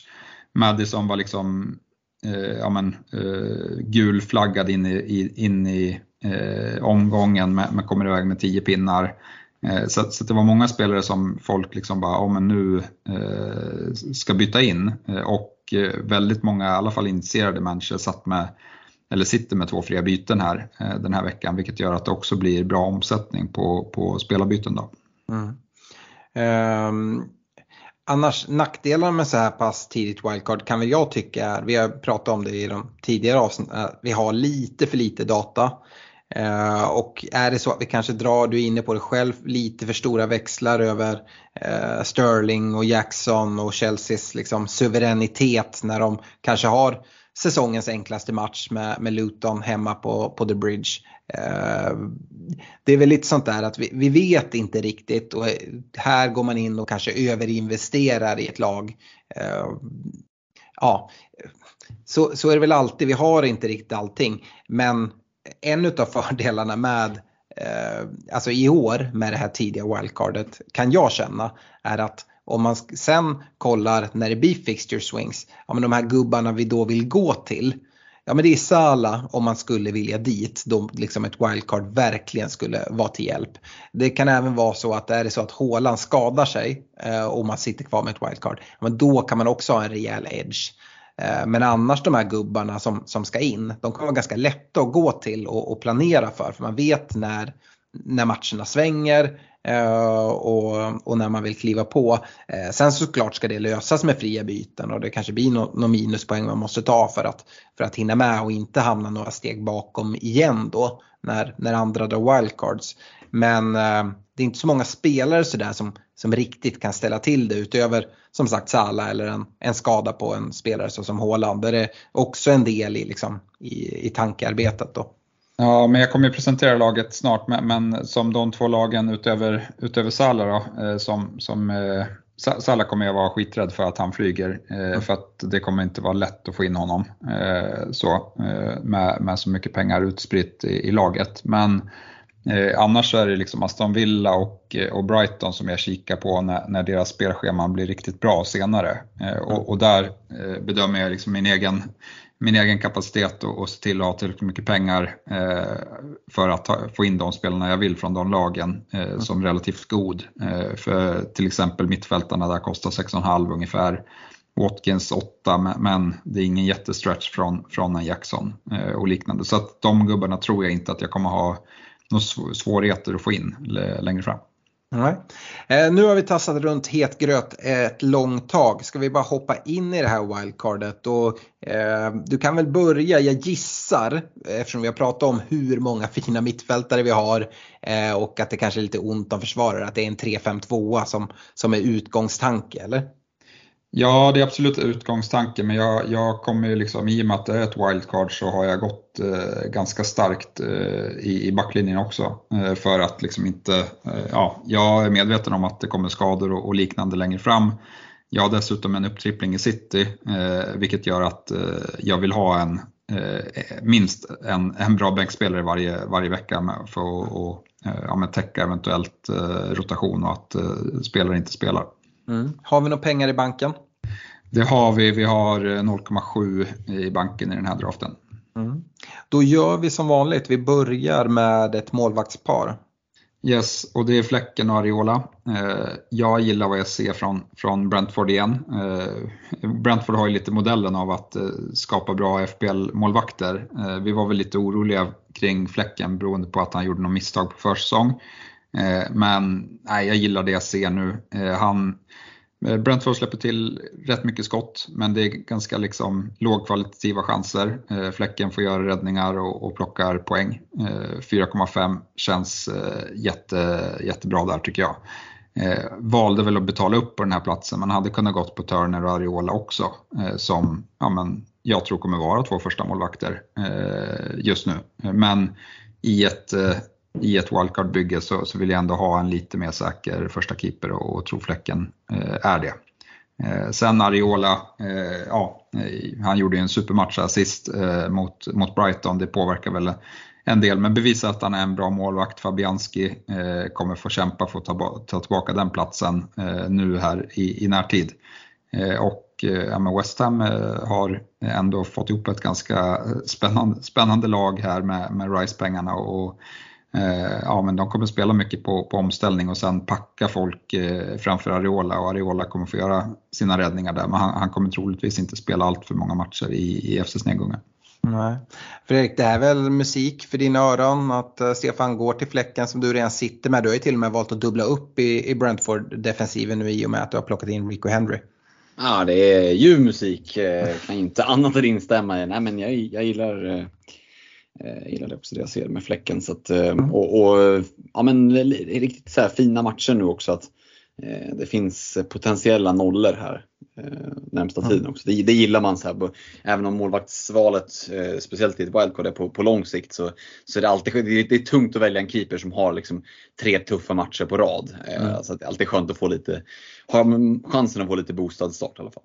Mm, absolut. Eh, Stefan, eh, du var ändå inne och tassa på det här området att eh, Dean Henderson eh, kan, kan mycket väl vara, vara klar för Eh, för Pallas vilken, vilken, dag som helst och det är ju anledningen till att du går från Johnston. Annars hade du eh, gärna suttit kvar på Johnston och kan det vara så att Henderson kan visa sig vara ett liksom strålande FPL-alternativ eller hur, hur är tanken där? Det är ju inte läge att liksom chansa på något av dem i ett, i ett wildcard inför Game Week 4 men eh, hur, hur tänker du kring, kring Pallas målvakt? Ja, nej, alltså jag tror ju Dean Henderson kommer bli första keeper. Eh, sen när det sker i tiden är väl mer osäkert. Eh, men, men eh, jag har svårt att se att han skulle lämna United eh, för att gå och bli andra keeper någon annanstans. Mm. Eh, så, att, så att det är väl anledningen. Sen är han bevisa, alltså han har ju alltid gjort det bra när han har varit ordinarie i andra lag. Så jag tror att han kommer bli en bra, bra tillgång. Men, men det är lite för tidigt för mig att kanske starta honom där. Mm. Ja, jag, jag, delar din tanke. Ska man, ska man ta ett wildcard nu och göra, eller, eller göra ett målvaktsskifte så tror jag att Fläcken är ett, liksom, ja, men ett bra, en bra väg att gå. Eh, och jag sitter ju med Johnston och kommer förmodligen liksom hamna lite där. Jag, jag vill ju hoppas och tro att, att Johnston ändå får, får Game Week 4. Vi får se när Dean Henderson blir presenterad för det känns bara som en tidsfråga. Eh, men som sagt Johnston har inte gjort bort sig. Eh, jag är inne på samma spår som dig att Eh, han, eh, Henderson värvas för att ta första spaden. Man behöver inte stressa på det inför ett landslagsuppehåll. Han kan få träna några gånger med laget och lära känna alla innan man gör skiftet. Och sen så har jag även liksom, till Game Week 5 om jag kollar på det så passar det ganska bra att lira, lira Turner i, i Forest-kassen eh, där också så jag behöver inte stressa igenom det. Eh, du väljer ju att skifta andra målvakt till Areola eh, i, i West Ham där. Ehm, det hade nog jag också gjort eh, om jag hade dragit ett wildcard. Ehm, men knappast ett byte man gör, man gör annars. Men ehm, ja, nej, det är inte så mycket att säga om, om målvakterna tycker jag. Och eh, för att prata målvakter så behöver man också ofta höra lite hur, hur försvaret framför ser ut. Så du får gärna, gärna dra eh, de fem försvararna du har valt och prata lite kring dem. Ja, nej, det är inga uppdubblingar i någon defensiv eh, i, i det här wildcardet faktiskt, det kan jag väl eh, snabbt eh, kasta ur mig. Men, men de tre som kommer starta majoriteten av matcher eh, framåt kommer vara Trippier, Chilwell och Guardiol. Eh, och eh, ja, men Trippier eh, har väl inte bevisat jättemycket än så länge, men spelschemat blir betydligt bättre eh, efter landslagsuppehållet. Eh, Chilwell är väl en av dem som jag satt riktigt fint med eh, redan innan. Eh, han ska ingenstans. Jag tycker, ja men, han kommer jag troligtvis ha hela säsongen om han är hel. Så. Guardiol är väl liksom chansningen här lite, bara 5,0 i city-defensiven, fått rätt mycket speltid här inledningsvis men om det beror på att liksom City haft andra eh, problem i spelare som har varit eh, borta här, det får vi väl se. Eh, men jag är ändå beredd att ta den chansningen för det, de pengarna som det spar mot en Ruben Diaz eh, kommer vara värdefulla för mig. Eh, med, med det jag kommer eventuellt vilja göra längre fram. Eh, och eh, därav så, så plocka in honom. Eh, men med det sagt så har jag eh, plockat in Udogi i, i Spurs och Matty Cash eh, i Villa eh, på, eh, ja, men, som, som bänkspelare. Eh, men eh, liksom med, med tanke på att, att de kan, kan eh, eh, ja, men komma in ganska ofta i bygget. Eh, och, och, här ska jag väl, kan jag väl säga att Udogi var, är först, först utav, uta i rankingen där men Eh, cash två mål här tror jag kommer göra att han kommer stiga en del i pris eh, och eh, sen är han inte helt fel att sitta på när, när Villas fina matcher taktar igång senare om han, om han fortsatt ser bra ut. Det var inte liksom de, han, var, han var sjukt offensiv här senast och, och ja, men en spelare som jag tror ganska få har i bygget. Mm. Eh, ja Fredrik, eh, det är bara att fortsätta där. Metcash är inte i ditt bygge men det är ju din gubbe. Ja, gubbe. Den här backlinjen, vad, vad säger du? Hur ser du på att gå på Guardiol för en, eh, en Diaz? Det finns ändå pengar men Stefan värderar att ha dem för eventuella framtida byten. Ja men givet tycker jag. Eh, Guardiol känns mycket mer spännande eh, och finns det bara lite uppbackning på bänken så hade jag lätt varit beredd att ta den risken. Så att Guardiol hade jag gått på alla dagar i veckan eh, i ett wildcard själv. Tycker det är kul med, med Trippier. Där är det ju inte men jättemånga kanske initierade managers som sitter. Det känns som ett sånt där autopick-val för många som kanske spelar första gången eller inte så aktivt. Så, så den är ju en riktig early bird. Eh, för jag tror att vi är många som förr eller senare kommer att hamna där. Eh, så. Och mm. Matty Cash, det är, det är liksom Pavarotti på hög volym. eh, dock lät det ju som att det är femte försvararen i det här bygget. När, när Spelar ingen roll. Spelar ingen så, roll. Så, nej, men det är lite för att de har Liverpool och Chelsea borta kommande tre. Eh, alltså det är absolut inget jag hade bytt in eh, om det inte hade varit ett eh, wildcard. Men med tanke på att jag kan få liksom en bra skjuts, han kommer säkert troligtvis gå upp eh, redan den här veckan. Eh, det bygger även en buffert eh, mot att eh, liksom, jag har tagit in honom tidigt så, så, om han skulle tappa sin plats i laget eller så då har jag gott om tid på mig att lösa det för att han har uppbyggt värde i sig vid, det, vid den tidpunkten i sånt fall. Mm. Du har ingen Gusto som tog mycket poäng här nu senast. Du tror att du nämnde att du har fyllt dina Chelsea-platser ändå. Men har det någonting att göra också med det här att eh, ja, men när Reece James kommer tillbaka, hur, vad händer då med Gustos roll? Eller eh, har han varit med någonting i tankarna kring ett bygge? Då är ingen 4,0 försvarare, även om Gusto har stigit i pris så, så här, får vi ändå prata om honom som en 4,0 försvarare.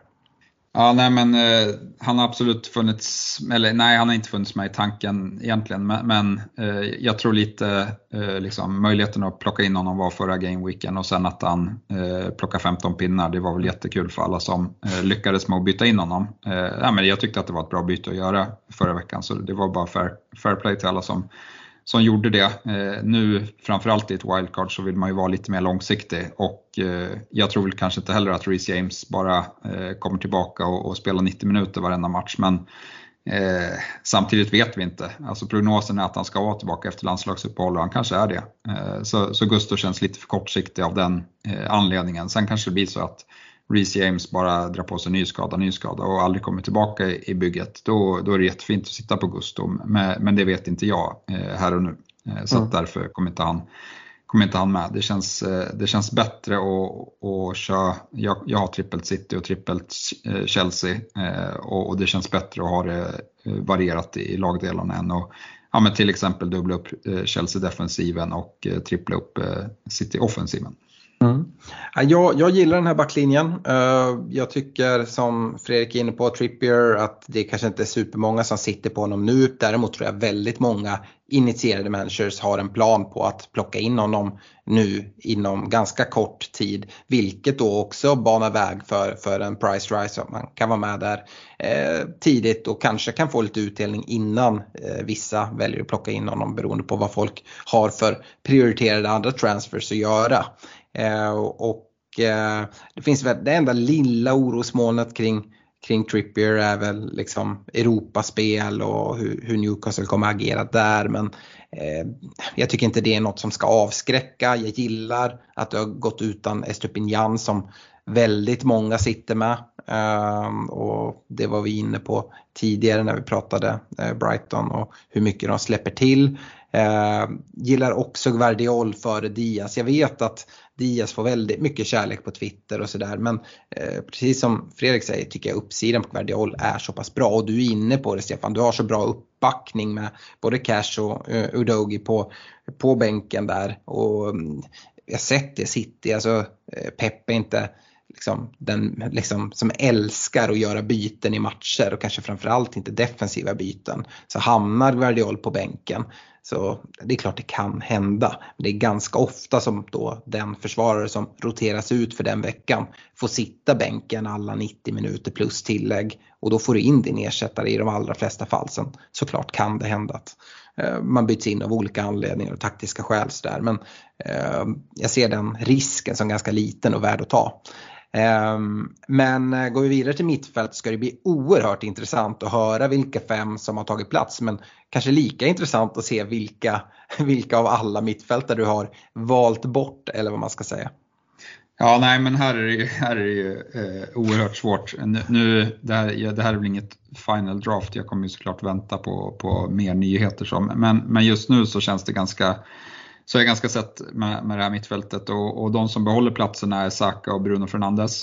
Eh, och det var inne på att det är de två som jag rankar högst eh, i, i respektive lag. Eh, och eh, det var väldigt skönt att se att Saka tog den här straffen. För eh, jag tycker ändå att det är ganska viktigt att han tar eh, straffar. Det är ju dels, eh, man ska vara ganska dålig straffskytt för att inte gå plus på att slå straffar i FPL.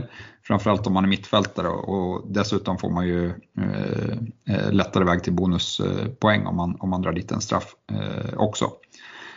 Så, så de två är kvar och de tre som kommer in, det var de tre som jag rankade som 1, 2, 3 när vi pratade mittfältarna. Det är Madison, det är Foden och det är Sterling.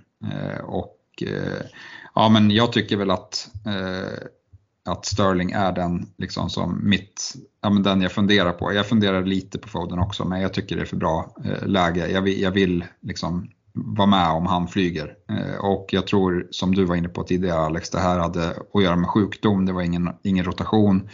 Eh, City så liksom höll på att kryssa mot, eh, mot Sheffield United dessutom. Så att eh, jag tror Foden bara stärkte sina aktier eh, med, med, med liksom på sikt eh, att, han, att han behövs i, i det här bygget för att eh, ja, det ska bli returns. Så nej, han kommer vara med.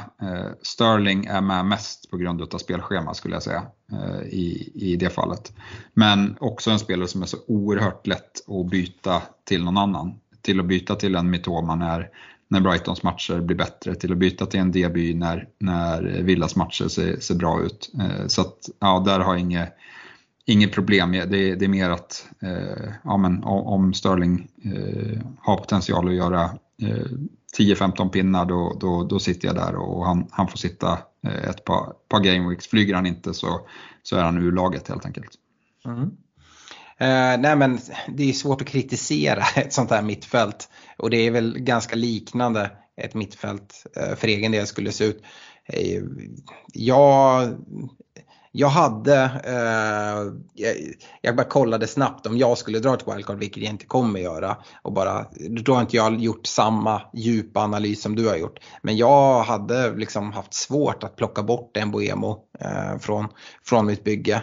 Eh, och tror faktiskt att jag hade gått utan Saka. Och det, jag vet inte, eh, men eh, det är väl det här eh, att schemat just nu kanske är läget att bara liksom gå helt utan Arsenal. Det är såklart en risk man tar, men jag tycker man tar en risk också att gå utan eh, Mboemo.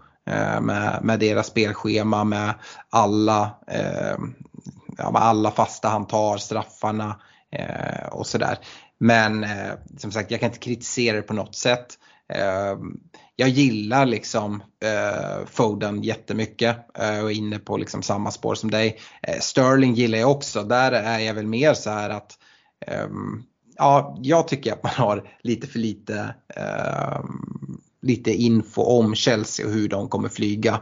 Men att de inte har Europaspel är ju liksom guld värt eh, för, för en spelare som Sterling.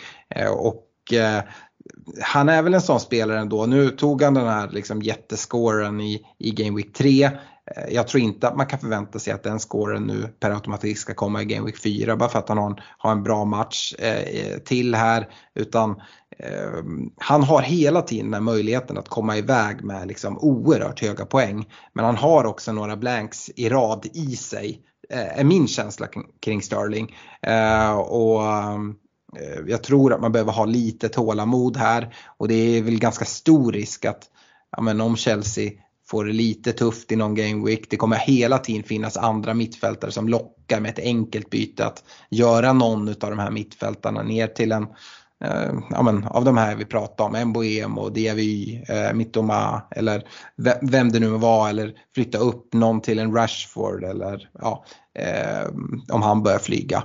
Så att eh, ja, det ska bli kul att se eh, hur länge det här ja, men, får man väl ändå säga, typ drömmittfältet kommer vara intakt i Snegunga. Eller när du till slut kommer tröttna på någon av dem, vem det kommer vara och vart det i så fall går. Um, men uh, nej, det, det, ser jättefint ut.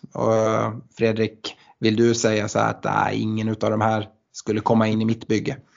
Nej, den, den är svår att skona in. Men, men det är väl bara att konstatera det som vi genomgående i det här avsnittet varit inne på. att Det är tufft med bara fem platser. Eh, du nämner Mbuemo, Diaby tycker jag känns superhet.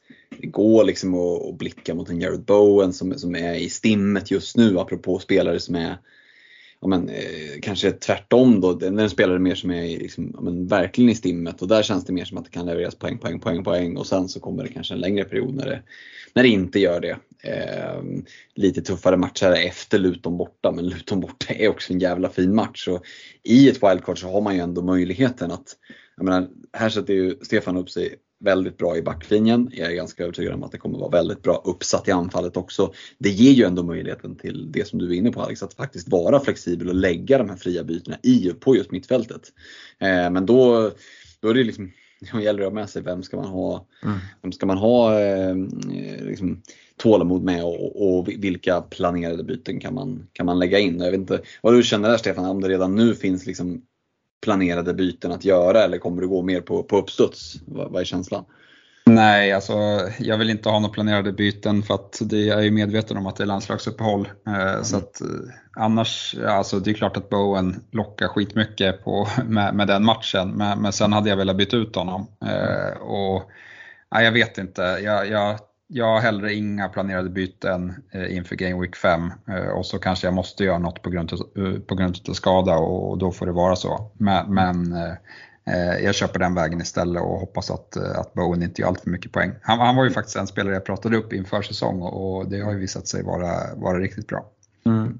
Och det är väl en nackdel också då som vi kan skjuta till med att dra wildcard i, i trean kontra att dra den i fyran. Som du är inne på Stefan, att men de här landslagsuppehållen de har ju någon ovana att det alltid kommer tillbaka folk med skada eller eh, liksom på något sätt problematik så att de kanske, kanske missar någon match efter och, och sådär. Eh, och det är väl fördelen med att liksom dra det då. Eh, men eh, nej, annars tycker jag det ser bra ut. Som sagt, jag tror att det det här wildcardet kommer mycket avgöras i vart du, eh, vart du kommer ha tålamod eh, och vart du liksom inte kommer, för det, som sagt, när man väl sitter med två fria säg att du inte får problem med skador eller sånt där, men då ska någon bytas ut. Jag tror det, ja, men backlinjen den är som den är, vi får se hur anfallet ser ut. Men det kommer vara de här mittfältsplatserna. Och det kommer, ja, fan alltså jag, jag är avundsjuk på hur fint ditt mittfält ser ut men jag är inte avundsjuk på, på dina problem med att eh, vem du ska byta ut när det är någon som du verkligen, verkligen vill gå till. Ja, nej, absolut, så, så kan det vara. Eh, men det, det, är dumt att säga att det, ja. det, är en svaghet att ha bra bredd. Eh, så, eh, det, det, får man väl liksom försöka gå till sitt eget beslutsfattande. Men, men, om jag ska säga någonting med, jag tycker att jag har ju uppbyggt värde i Mbuemo så att han är ju, jag har inte bytt ut han heller i, i wildcardet än så han, han, skulle kunna vara, vara med på, på fredag. Men jag kommer nog släppa honom. Eh, mm. Lite för att ja, Brighton har fått två, eller Brentford har fått eh, två straffar. Jag tror inte att de liksom får hur mycket straffar som helst, eh, även om det såklart kan komma fler. Eh, men sen är det väl för att de andra spelarna bara lockar för mycket eh, som, mm. som gör att, men, han är den klart svårast. Mitoma har jag inte ens haft, men han hade jag skeppat alla dagar i veckan. och, och ja, Deby kollar jag verkligen på, men, men kanske framåt Game Week 8-9 där eh, någonstans eh, mm. istället. Du, du nämner eh, Emboemo där ändå. Eh, det, det du inte har hittills det är någon Liverpool-spelare. Vi har sett det hittills. Det är ett lag som eh, som skeppar en del mål men också gör en del mål framåt. Du sa att du kommer ha en liksom, oro kring Sala. Eh, det hade du ju haft även om du inte drog ditt, ditt wildcard. Det var inte så att du satt med honom. Eh, men en spelare som till exempel Luis Diaz som har sett väldigt fin ut här hur nära skulle han kunna vara här och börja konkurrera med någon av eh, de här fem mittfältsplatserna?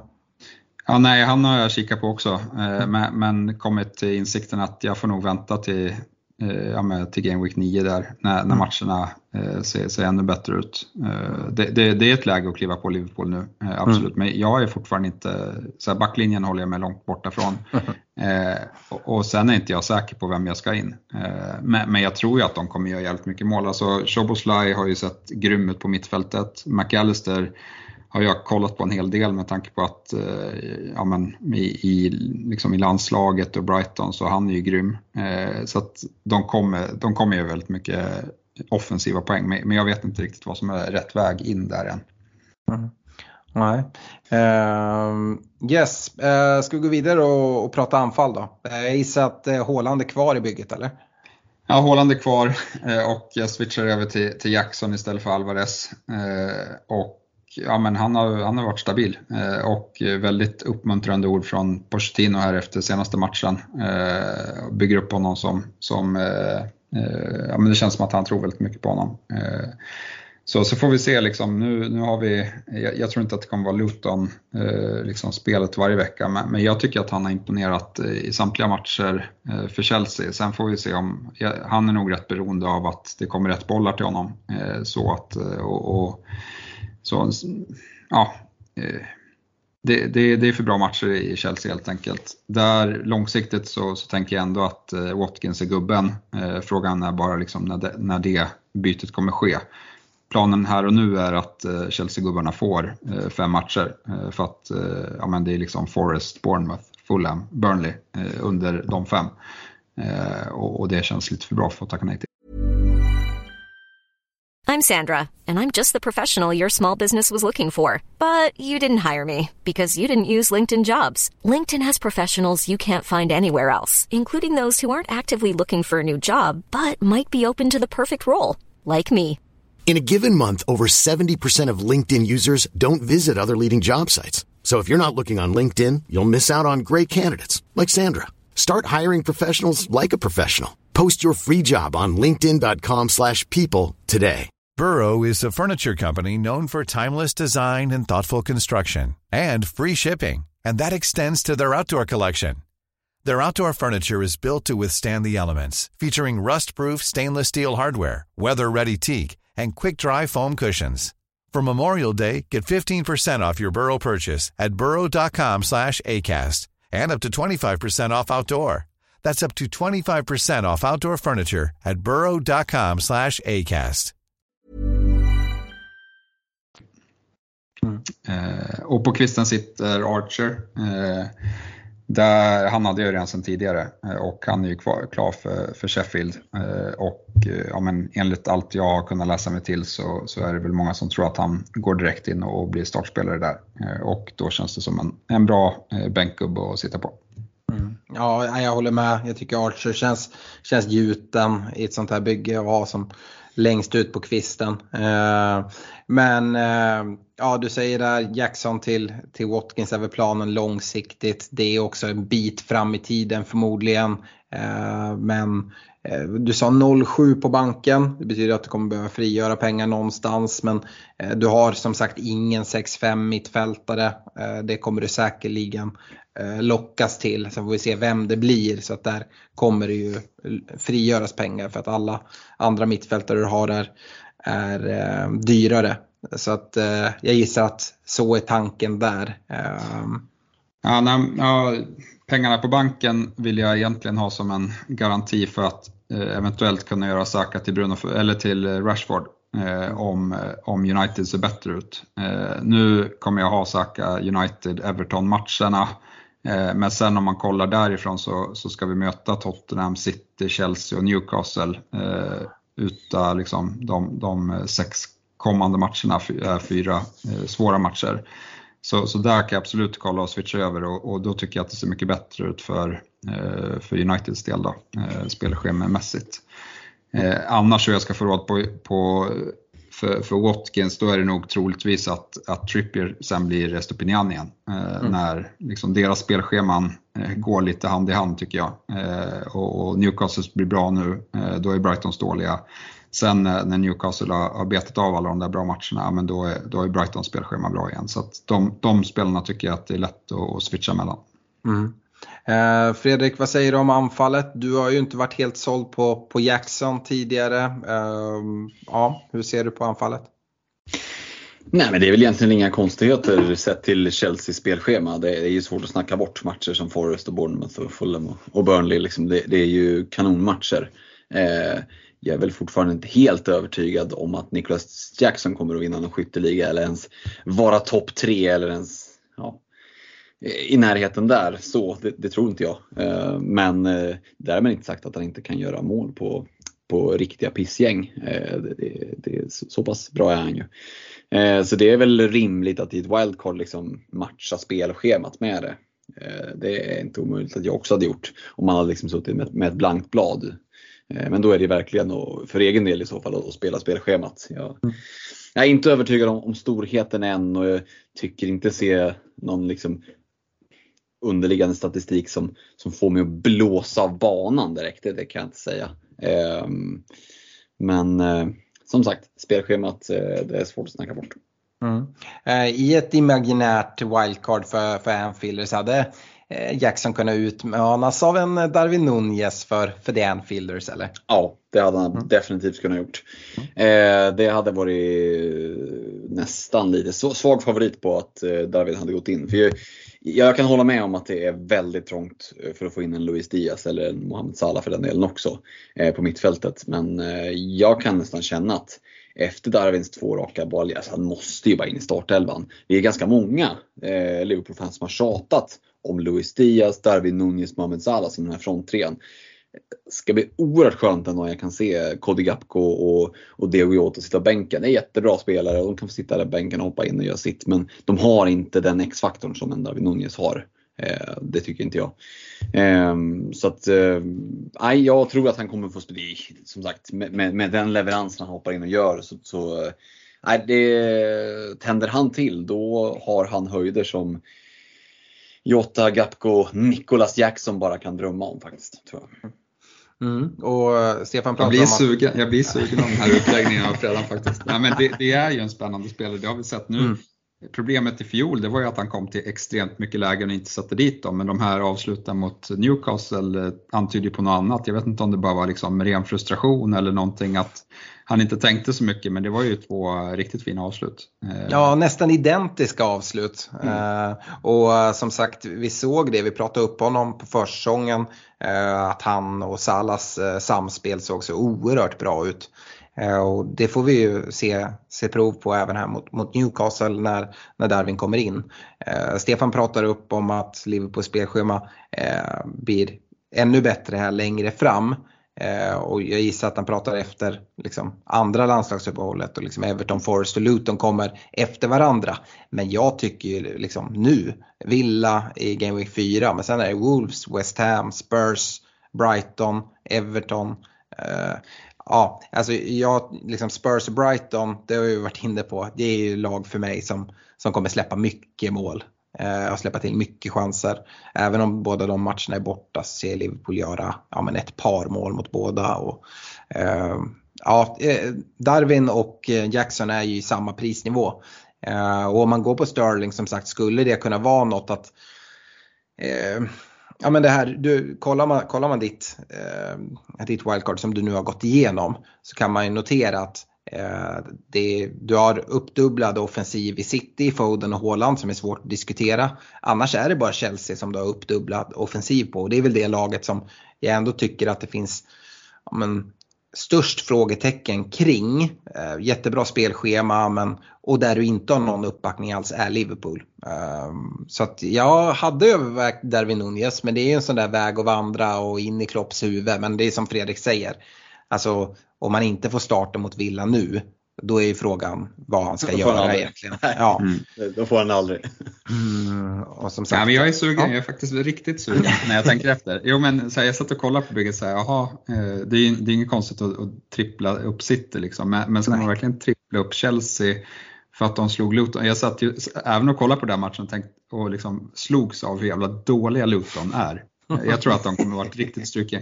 Alltså, den här, deras mittback, han ser ju liksom ut att vara 40. Eh, det ska bli kul när han möter Haaland sen för att eh, det, kommer, det, det kommer bli mål. Eh, han hade svårt att hänga med mot, mot, mot Chelsea och då var ju Chelsea inte jättebra. Nej. Det, det, det, är skönt att vi sitter och garvar att han är 40 och tre, snart 40. Ja, ja men vi, vi, vi spelar inte Premier League. Det är, Nej, det är skillnaden. Nej, det gör vi verkligen inte. Eh, nej, men det, det är någonting som, som jag ändå liksom tänker på. Eh, sen så, som sagt, eh, ja, det, det, finns, det finns mycket att tänka på. Men eh, det ser bra ut eh, det här wildcardet generellt skulle jag säga. Stefan, hur eh, spikat skulle du säga att det här bygget är som vi får presenterat nu här? Ja, men ganska förutom att eh, det, det flög in en liten tanke där på, på en Darwin Nunez. Har, har du redan gjort bytet nu? I Nej, det har jag inte. Det har inte. Men, men jag, jag, gick snabbt in och kollade om Darwin var på väg att stiga och mycket riktigt, han är ju bara ägd utav 8,5% här och ja, men han kommer stiga relativt snart. Så att, och jag får inte vänta för länge på på hanen där. Jag måste ju se till så att jag har tillräckligt mycket pengar för att eventuellt kunna göra Saka till Eh, Eh, till Rashford i ett rakt byte. Eh, för det vill jag verkligen ha, ha möjlighet att göra eh, längre fram. Ja, men det är väl också en sån där möjlighet att hamna lite före i kurvan och gå på Darwin Nunez redan här till Game Week 4. Och Eh, är det så att han flyger så är det jättebra. Sen är det ju en lätt väg. Så märker vi att Klopp fortsatt tycker att nej, vet du, ditt pressspel det duger liksom inte. Eh, och han fortsätter spela bänk så är det ju enkelt byte att göra någonstans här framåt. Och liksom, antingen till, till Watkins som sagt eller eh, Jackson eller vart man nu ska. Ja, jag ska ju troligtvis till, till Watkins ändå så att Jackson mm. är ju egentligen bara en, en eh, spelare som är där för att eh, Chelsea har sådana fantastiska eh, matcher mm. och det kanske räcker med, med att sitta på en, på en Sterling som är också lågt ägd. Mm. Kul! Eh, vill man få det exakta eh, wildcard-bygget då blir man Patreon eh, på patreon.com svenska FBL-podden. För där lägger vi ut våra lag eh, sådär på precis innan deadline eh, så att alla vet vilka byten som har gjorts och sådär. Eh, bra, tack för det Stefan. Eh, jag håller på mitt wildcard. Däremot tycker jag att det är jäkligt kul att du drar det nu för våra lag har sett oerhört lika ut eh, och nu skiljer de väldigt mycket. Eh, så det blir, blir spännande att se. Jag hoppas ju också att de här tillgångarna som du byter ut nu och som jag sitter kvar med kommer fortsätta flyga. Ja. Och att Sterling nu går, går på en riktig torka, det hade varit fint. Det är inget för, för templet-kramare när man, när man plockar ut spelare som, som Rashford och, och eh, Estopinian och, och liknande. Eh, kan, jag kan åka riktigt på det om, om, om det slår fel. Ja, jag, tycker, jag tycker det här wildcard-bygget ser riktigt bra ut. Eh, så spännande att följa. Eh, sista punkten då, eh, transferfönstret. Vi har varit inne på det tidigare, stänger 1 september och vi har ju deadline den här för Game Week 4 just den 1 september. Eh, däremot så har ju deadline eh, för eh, transfers en några timmar mer än vad vi kommer ha. Men det känns som att man kommer ha rätt bra koll på, på vad som händer.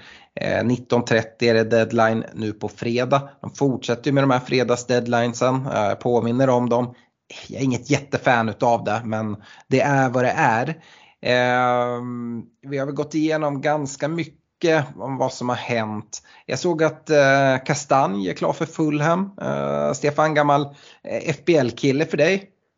Mm, mm. Men, men Fulhams eh, defensiv såg, jag ska, väl, jag ska väl säga det, det såg bättre ut för att Palinja var tillbaka. Eh, han är oerhört viktig för, för Fulham, eh, tror jag. Men ja, det kommer inte bli så många nollor ändå, är, är väl min spontana tanke. Mm. Sen har vi väl nämnt, nämnt det här nyligen med Archer att han är klar för Sheffield United, 4,5 anfallare där. Ehm, vi har även pratat om Dean Henderson som inte är presenterad men som kommer bli det för Crystal Palace. Ehm, eh, annars eh, ser vi eh, Beto till Everton, ehm, en forward där. Stefan, han kan inte leta sig in i ett wildcard-bygge eller? Nej, inte riktigt.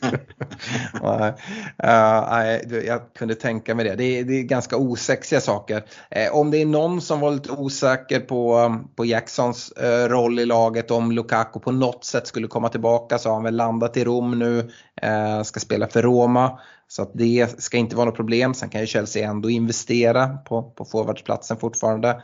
Eh, vi vet ju aldrig vad Ted Bowley, de fickorna tar ju aldrig slut. Eh, Balogan, Stefan, eh, var det ju en del snack om att om vi skulle kunna få han till något annat eh, Premier League-lag. Men han är väl klar för Monaco nu va?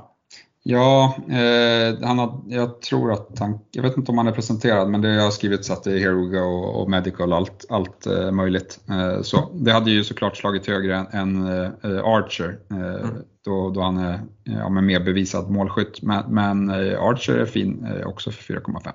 Absolut. Eh, jag såg rykten här, jag vet inte hur mycket vi ska prata om rykten, i nästa avsnitt som vi spelar in så har ju transferfönstret stängt och då ska vi göra en korrekt summering men en spelare som ändå är hyfsat ägd det är ju Bulldog. Han ryktas faktiskt på väg bort från Sheffield United.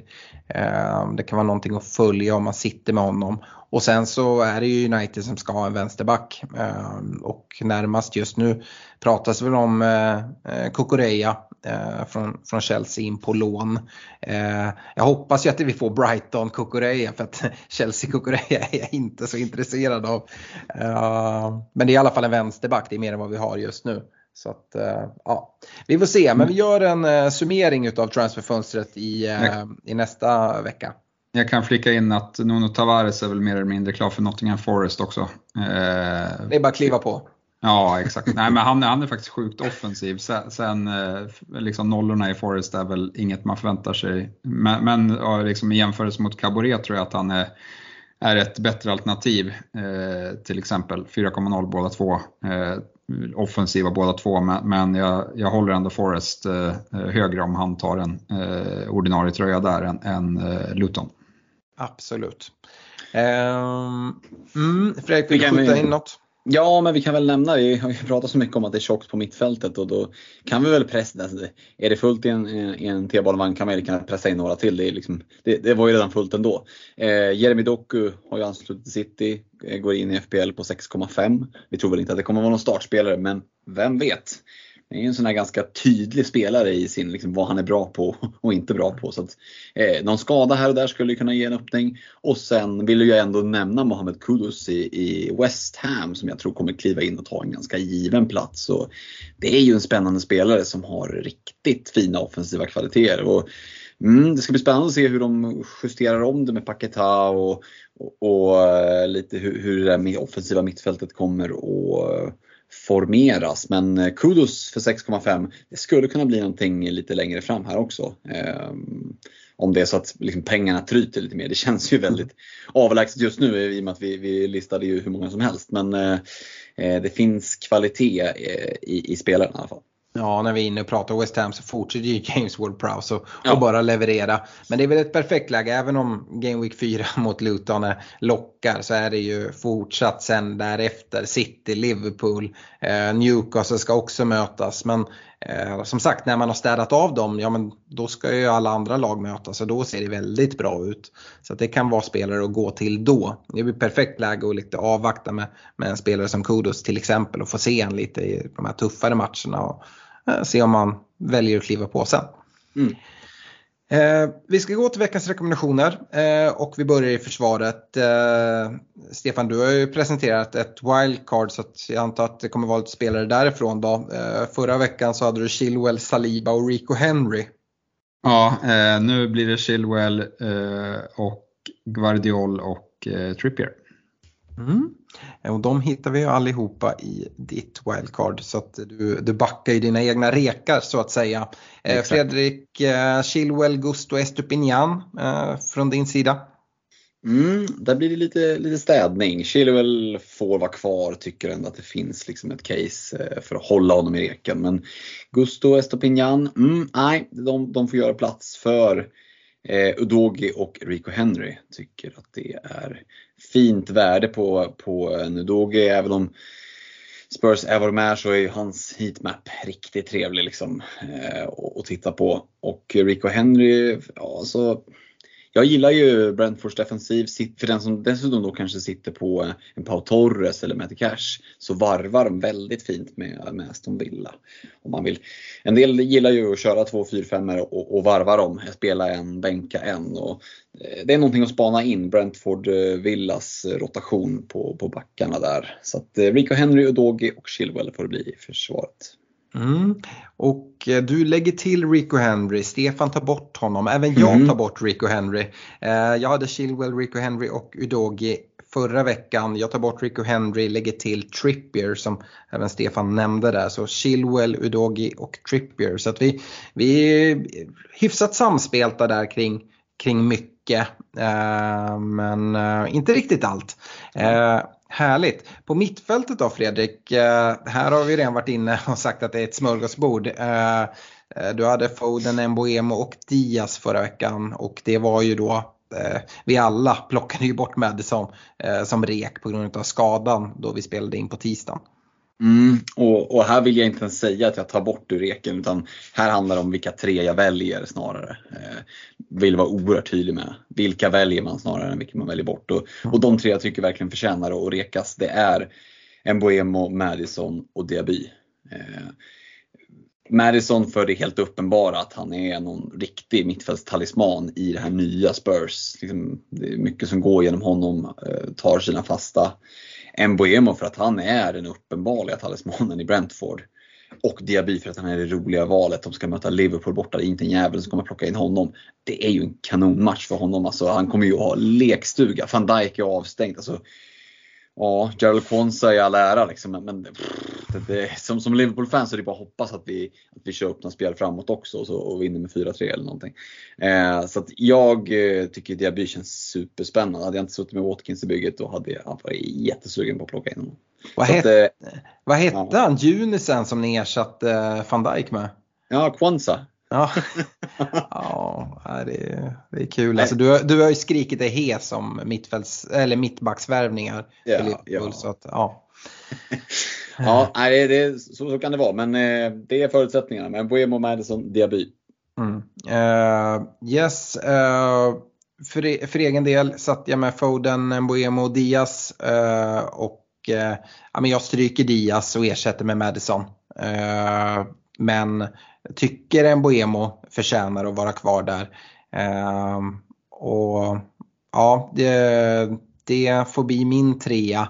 Eh, Stefan, då rekar både jag och Fredrik Mboemo. Eh, Fredrik rekar dessutom DVY, Ingen av dem är i, i ditt wildcard-bygge så jag gissar nästan att jag vet vilka rekar eh, du kommer med. Du hade Foden, Embo, Ese förra veckan men är det Foden, Sterling och, eh, ehm, eh, och Madison?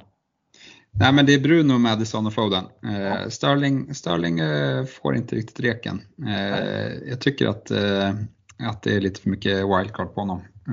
de andra tycker jag har bevisat mer. Eh, så nu, nu hade ju Foden eh, oturen att vara borta här men eh, jag tror att han är tillbaka i startelva mot, mot Fulham och sen fortsätter de bra matcherna. Och han brukar ju dessutom inte spela jättemycket landslagsfotboll där han inte har supermycket förtroende från, från Southgate så vi får väl hoppas att, att det fortsätter vara så och att han kommer utvilad tillbaka. Mm. Yes, eh, anfallssidan. Eh, förra veckan hade jag Julian Alvarez och eh, Nicholas Jackson och då stod ju mitt val vem jag skulle ta in. Jag plockade in Jackson. Oerhört nöjd jag gjorde det. Därför är Jackson såklart kvar på min rek. Men Alvarez, ja men jag vet inte. Men han får stryka på foten till fördel för Darwin Nunez ändå. Eh, jag tycker att det är lite spännande att, att kliva på där. Eh, Stefan, eh, även du hade Alvarez och Jackson förra veckan. Ja, jag hade ju det och, och gick ju på fel eh, gubbe då, valde, valde fel helst. Eh, nej men det, det, var väl mer otur att han inte ja. eh, fick en return. Anledningen till att jag stryker han i reken är väl liksom eh, ja, men oro för speltid och det, det, jag, jag plockar ju in Darwin Nunez här efter fredagens utläggning. eh, eh, annars hade det nog varit Jackson Alvarez i, i reken. Men, men, men Nunez känns bättre och det känns även bra att ha exponering i den här Liverpool-offensiven. Sen eh, ska vi säga att om Alvarez speltid är osäker så, så är väl Darwins speltid minst lika osäker. Ja. Ja men, ja men verkligen. Eh, och det låter ju redan som att det här wildcard du har presenterat, där kan man stryka Jackson. det är Darwin Nunez som kommer sitta där. Ja men jag, jag gillar tanken. Jag gillar tanken. Vad kul det kommer bli när Jackson tok-levererar. ja det, det, kan, det, kommer han säkert göra. Det kommer han säkert. Men, men vi ska väl säga det var ju inte jätte, alltså så här, han, har ju, han har ju bra XG-siffror Jackson, men som målet nu senast, det var, ja, det hade lika gärna kunnat varit att Sterling fick slå in den där utan någon back och så hade han inte, alltså han hade inte svinmycket lägen Jackson. Jag tycker han är, han är sjukt bra i link-up-spelet. Så sen, sen liksom om, om han kommer ta sig in i boxen och, och avsluta anfallet är väl lite mer oklart eller om det är någon annan som, som får poängen för hans, eh, hans eh, targetspel. Det kommer han ju såklart göra för, mm. eftersom att Snegunga då inte kommer ha honom i Nej, det hör jag redan. Om det nu blir 4-3 eh, Liverpool Villa och, och Darwin är på plan så, så kan det också bli bra. Ja, absolut. Um, jag ska säga det, nu har både du och jag plockat bort Alvarez. Han tog ju alla fasta verkligen uh, här senast och borde ju komma iväg med poäng. Så jag vet inte om det är lite knee jerk och nu plocka bort den. Men Fredrik, uh, du hade Alvarez vissa uh, förra, förra veckan. får Alvarez vara kvar för dig då eller? Ja men han får ju det. Jag tycker att det är små marginaler här och det där läget som, som Stefan nämnde, han satt det och, och plockat poängen då då tror jag att många hade liksom fler i alla fall hade blickat mot att plocka in honom. Så jag tycker fortfarande att det finns ett case. Visst, det har stärkt upp med lite mer, eh, lite mer eh, konkurrens och sådär, men eh, med, med De Bruyne borta, nej, det, det, finns en plats för Julian Alvarez. Så att, Alvarez är kvar i reken och sen så joinar jag bara Darwin Nunez-kören helt enkelt. Så att Julian Alvarez, Darwin Nunez i anfallsreken det är ju en principfråga där borta i Örebro hör jag ju på en gång. Jackson ska inte vara med i en enda rek från The Anfielders i år. Hade jag haft den principen hade jag inte haft Gabriel i laget.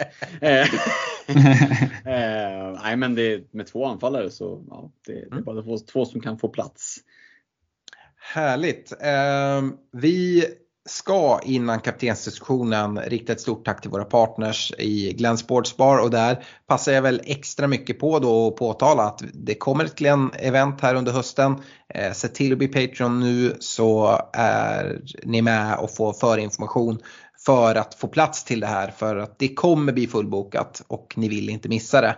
Eh, stort tack till Glenn eh, och eh, om vi syns relativt snart.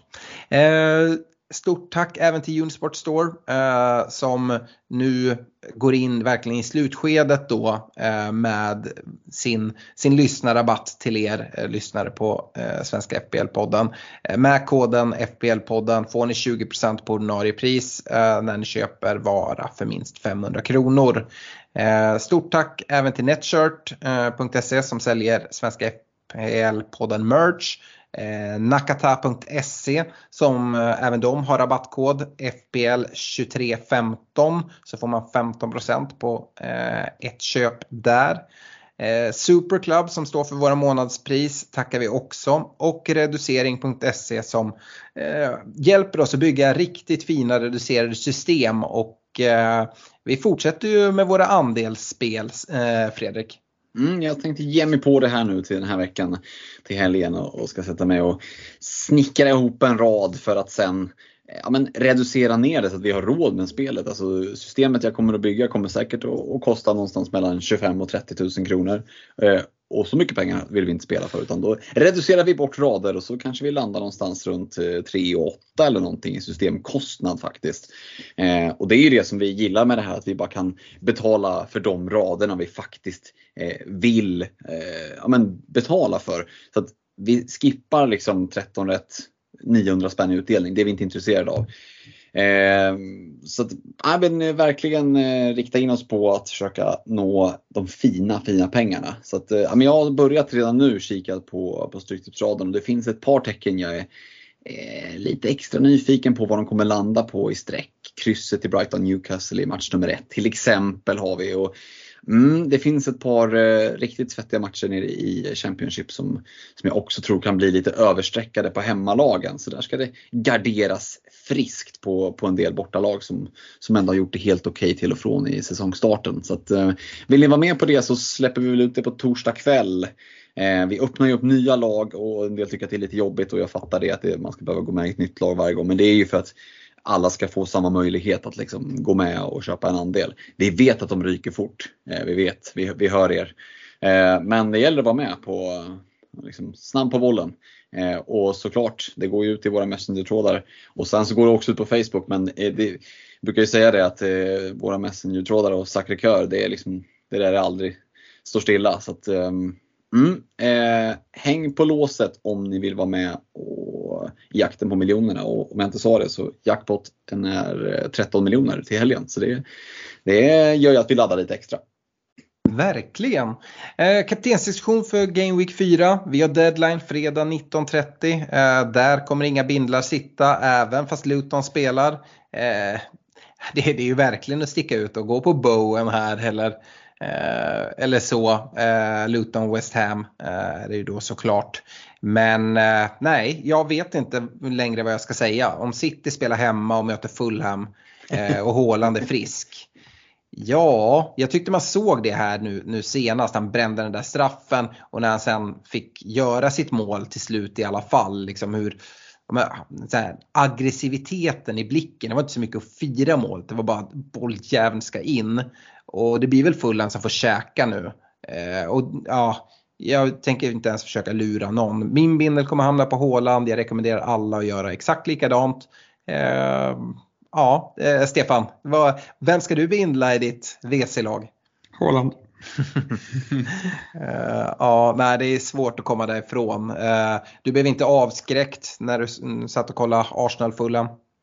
Eh, nej, eh, men, men Fulham är ju ett bättre lag med Palinja i, i, på, på mittfältet, så är det. Men, men City är ju liksom överjävliga så att eh, det där vinner de lätt tror jag. Mm. Eh, Fredrik, eh, Håland är liksom, liksom så här otänkbar att liksom gå ifrån. Uh, om man ändå då börjar leta, är det, är det Watkins på, på Anfield eller? Jag tror du säger Niklas Jackson vi ska gå till. uh, och det kanske det är eller inte. Uh, Ollie Watkins, ja.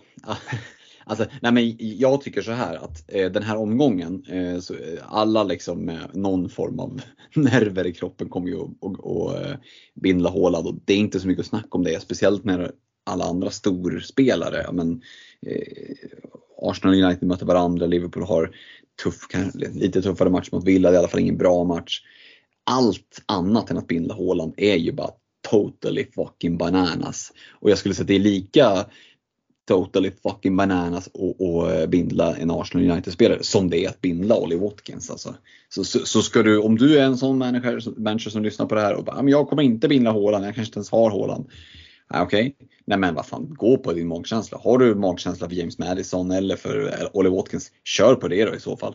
Eh, men utgångstipset måste ändå vara eh, hemma mot Fulham. För att alltså, blir det ett hattrick då, då, det går inte att sitta där och grina. Det är som att huset brinner upp och du inte har en hemförsäkring. Då får du fan skylla dig själv alltså. Det... Fredrik, jag måste ändå ställa dig mot väggen. Sitter vicebinden på Watkins eller? Nej, den gör, den gör faktiskt inte det. Den sitter på Foden eh, i, mitt, i mitt busslag. Men, men det, det, skulle kunna vara att man dristar sig till att, att sätta den på Watkins. Men den sitter faktiskt på Foden. Från att matchen är så jävla bra. Ja. Mm, kanske att vi ska, det, det är liksom verkligen så liksom, det att sätta vicebinden på, på Watkins. Ja, jag har satt vicebinden på Mboemo hemma mot Bournemouth. Uh, men det är så här, det är, det är, den hade lika gärna kunnat sitta på, på Jackson uh, hemma mot Forest eller Chilwell hemma mot, mot Forest. Uh, eller på någon i Arsenal United-gänget liksom. Madison ska ju in, ska bort och möta Burnley. Ja, Uh, Stefan, var, vart kommer din vicebindel hamna om du ska gissa? Ja, men den, eh, den är lite svårare. Inget tydligt alternativ, men, men Madison är nog ändå först i, i rangordningen där. Mm. Jag tycker vi lämnar den här kaptensdiskussionen, den blir ganska tradig faktiskt. Eh, eh, ja, som, som Fredrik säger, gå på er magkänsla, men eh, den bör säga Håland, magkänslan. yes, Eh, Stefan, Filip Johansson har skickat in en fråga. Eh, han har alltid varit väldigt fokuserad på prisförändringar tidigare säsonger och är ofta villig att ta någon risk för att få in en spelare innan värdet ökar. Det känns dock annorlunda denna säsongen att man har så mycket pengar att ens totala värde på laget inte spelar lika stor roll. Eh, hur känner vi kring det här? Han säger det att ja, men, såklart kan allt ändras när, om det är så att man vill få in Sala men ja. Nej men eh, jag tror att det är ganska statistiskt underbyggt nu att det är dåligt att sitta och jaga price rises. Sen, mm. sen förstår jag om man kanske gör det lite mer inledningsvis första veckorna eh, än, än, senare på säsong. Men, men, det är svårt att switcha över där. Eh, det är ofta bättre att vänta, eh, göra byten på fredagen, eh, liksom ha all information från, från presskonferenserna. Nu har vi faktiskt haft ganska eh, mycket sen information som har kommit här första veckorna om, om, skador och liknande som man har kunnat undvikit om man har hållit, eh, hållit sina byten. Så att, eh, det är väl fortsatt att rekommendera. Mm. Eh, Fredrik Joakim Borén som hörde av sig förra veckan med reggskyltsvalet på Esse. Eh, han har hört av sig, han har suttit med två fria och undrar vad vi tycker om att kasta in Gabriel Jesus Eh, och Sterling istället för eh, Joao Pedro och Ödegård eller är det läge att vänta med Jesus någon game week och istället gå till Madison och Jackson? Ja, det, jag tycker att det känns väldigt djärvt att kliva på Jesus direkt. Liksom, kommer, kommer han verkligen få, få starten till att börja med? Får han starten? Kommer han få någon 90? Oh, tvek när man har varit borta och sådär. Nej, då hade till och med jag faktiskt hellre gått på Jackson. Ja, och kommer han komma iväg med return eh, ja. ens om man får starten? Alltså det, ja. jag, jag, jag, tycker alltså det han gör då är att han plockar ut Ödegård och plockar in Jesus även om de spelar på olika positioner ah, jag vet inte, jag gillar mer det andra han säger, Madison och Jackson. Eller då Madison och Darwin om man har um, lite budget över till det också. Om man, uh, precis som Fredrik kanske inte är helt såld på Jackson. Uh, men Madison tycker jag känns som en, en prioriterad transfer den här gameweeken. Vi hade alla med honom på vår mittfältsrek och eh, ja, jag, jag gillar tanken på Madison. Eh, Stefan, eh, apropå att jaga pris. Per Windborg har redan gjort mina två byten, en minus fyra tidigt på grund av FOMO plus price drops. Ut med Shaw och Richarlison, in med Udogi Sterling. Eh, men han undrar hur tänker vi kring angående Arsenal United-matchen? Vi sitter många på dubbelt Arsenal och United, även jag måste bänka en av Ödegård, Saka, Fernandes, Rashford eller Estupinian. Frågan är vem? Ehm, jag hade ju lockats av att bänka Estupinjan. Eh, ja, det, alltså jag, jag tror bara för att Newcastle förlorar här mot mot Liverpool ska vi nog inte räkna bort dem. Eh, och Brighton har liksom skeppat eh, oerhört mycket eh, chanser här inledningsvis. Så att Estupinian tycker jag absolut man kan bänka. Det är också jag, någonting som jag tror att i, i och med att Brighton har haft så lätta matcher så har Estopinian tillåtits att vara super, super offensiv. Det finns väl en frågetecken kring om man kommer eh, få vara det när de ska möta riktigt bra lag eller om man kommer få vara, hålla sig tillbaka lite mer än vad han har gjort. Mm. Så hans offensiva output skulle kunna eh, minska också. Eh, det, det, ska man ha med sig. Sen, sen kanske det visar sig att vara fel och Brighton kanske får med sig någon, någon oväntad nolla här. Eh, så. Men, men, det är så jag tänker kring honom. Eh, annars är det svårt. Arsenal United, eh, jag vet inte, jag vet inte vad, vad Arteta håller på med, med sitt experiment med att spela Partey eh, som, som högerback och invertera där. Eh, Eh, men eh, jag hoppas ju att Partey spelar eh, som defensiv mittfältare mot United och att Rice kliver upp ett tack. Mm. Det tror jag kommer gynna, gynna Arsenal i, i den matchen och, och liksom ja, men, men det känns helt öppet på, på förhand. Arsenal har inte haft en bra säsongsinledning. Även om man har sju pinnar så har man haft lätta matcher och borde haft nio pinnar vid det här laget.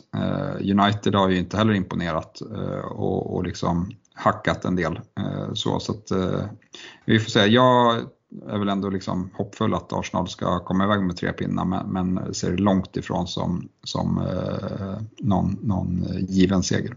Mm, nej, given seger känns det väl inte. Jag tycker dock att ni ska gå in som hyfsat stora favoriter på hemmaplan mot ett United med eh, ja, men dels liksom lite problem med balansen på mittfältet men, men även de här dubbla skadorna på, på Varann och Shaw i backlinjen. Ehm, så. Sen så, jag tror att det blir mål i den här matchen åt, åt båda håll. Eh, och det är väl det liksom som Per frågar efter, liksom, man måste bänka en utav dem. Jag ser inget superproblem att liksom, eh, spela fyra mittfältare från Eh, från eh, Arsenal och United. Eh, är det optimalt? Nej, jag föredrar Stefans mittfält i, i sitt wildcard. Men om man inte drar wildcard då har man det lag man har och det är inte hela världen skulle jag säga. Eh, Fredrik eh, Wilhelm Blomqvist sitter med Joao Pedro ett byte. Vill ta ut honom men ser inget vettigt att gå till då. Men liksom, ja, pengar liksom. Så är det värt att ta en minus 4 och antingen då byta ut Rashford eller Ödegård mot, mot Sterling och sedan in med en anfallare istället för Joao Pedro. Eh, I startelvan blir det då ett mittfältsbyte och att Estupinian hamnar på bänken och den nya anfallaren kommer in. Eh, ja, det är en bra fråga och då är frågan om han inte sitter helt lugnt i båten och, och håller på Joao Pedro. Eh, då hamnar han kanske på bänken då om jag tolkar det rätt. Mm. Eh, det skulle kunna vara ett alternativ att ha lite is i magen och, och verkligen liksom spara ihop till två fria till nästa gameweek istället. Får man väga lite hur man tycker att startelvan ser ut. Jag skulle ändå känna känner mig helt okej okay med att ha Pedro på första kvisten. Eh, det, det, skulle kännas som en okej okay bänkspelare. Och, och, jag är ingen fan av, av minuspoängen på mittfältet här. Så att, eh, mm, ja, nej, jag ju mer jag liksom tänker i det, apropå Stefan pratar in sig i Darwin, så minuspoäng den här veckan, alltså då, då ska man fan ha mycket bränder alltså. Eh, jag hade nog valt att övervintra och Pedro en, en gameweek till på bänken. Mm. Ja, men det är just det här med mittfältet. Det är klart man lockas när man ser ett wildcard-lag som, som Stefan sätter upp det här mittfältet när en annan ska sitta med massa spelare i samma match. Men att ta minus fyra för att plocka Rashford i en sån här match eller plocka Ödegård. Ja, Ödegård är väl närmare än Rashford ändå. Eh, då, men jag skulle inte vara förvånad om Ödegård kommer iväg med poäng från den här matchen. Eh, och då krävs det rätt mycket för den gubbe du ska ta in. För att liksom, eh, eller de gubbar du tar in för att det verkligen ska löna sig. Så jag är inte heller helt såld på det. Eh, Yes, uh, Stefan Robin Aronsson då, han bytte ut Stones i Game Week 3 och tog in Akanji som inte ens fick sitta på bänken mot Sheffield. Uh, det var väl en skada där, uh, eller sjukdom, jag vet inte exakt. Um, på, på hans första bänkplats sitter Gabriel Eh, som också är, då är djupt i en frysbox. Eh, Gabriel ska nu ut, men mot vem? Grundkrav är då en startplats för spelaren, en given startplats. Eh, själv kollar han på en villaförsvarare i Dign eller Cash eh, eventuellt. Eh, övriga backlinjen är Chilwell, Estupinian och Bell så att det är inte drömbacklinjen. Eh, nej, men inte, inte jättedålig heller. Jag hade gått på Dog i, i Spurs eh, där. Mm. Jag tror att hans plats är, är given, eh, i alla fall eh, just nu. Så. Men, men otur där, men det låter ju också som att han har gjort tidiga byten eller inte hängt med i, i nyhetsflödet. För till exempel en Akanji var ju bekräftad out innan, innan deadline. Mm. Så att visar återigen på värdet av att vänta med sina byten. Yes. Eh, vi har målvaktsfrågor här. Elias Olofsson letar vettig ersättare till Jason Steele efter bänkningen i helgen. Eh, Sanchez i Chelsea kanske. Eh, han har Turner på bänken men känns inte optimalt att starta mot Chelsea. Eh, nej, och det är klart att ser bygget bra ut i övrigt så no, nej, men då kanske det är lägen då. Eh, det är ju ballsy att starta med stil. Eh, trodde kanske inte att han skulle tappa sin plats så här tidigt men har han gjort det, det vet vi inte. Det var ju inte liksom för Bruggens fel att vi, eller vi, att Brighton tappade in massa, massa mål.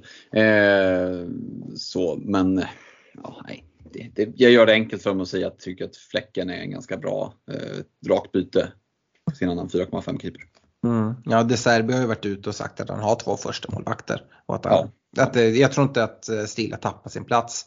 Men jag tror det är lite som Joao Pedro. Han kan få någon start här och där och sen så mm. sitter han bänk någon match. Och det är, eh, jag skulle bara hålla mig borta från någon av Brighton-målvakterna. Ehm, och även Mattias Hedström Hedin eh, sitter med Johnston och i och med Henderson då så undrar han hur, hur stor är sannolikheten att han tappar sin startplats och vem är då bästa målvakt att gå till? Han har 0-5 på banken. Eh, vi har ju pratat upp fläcken här i Stefans wildcard och jag tycker det kanske är det säkra kortet.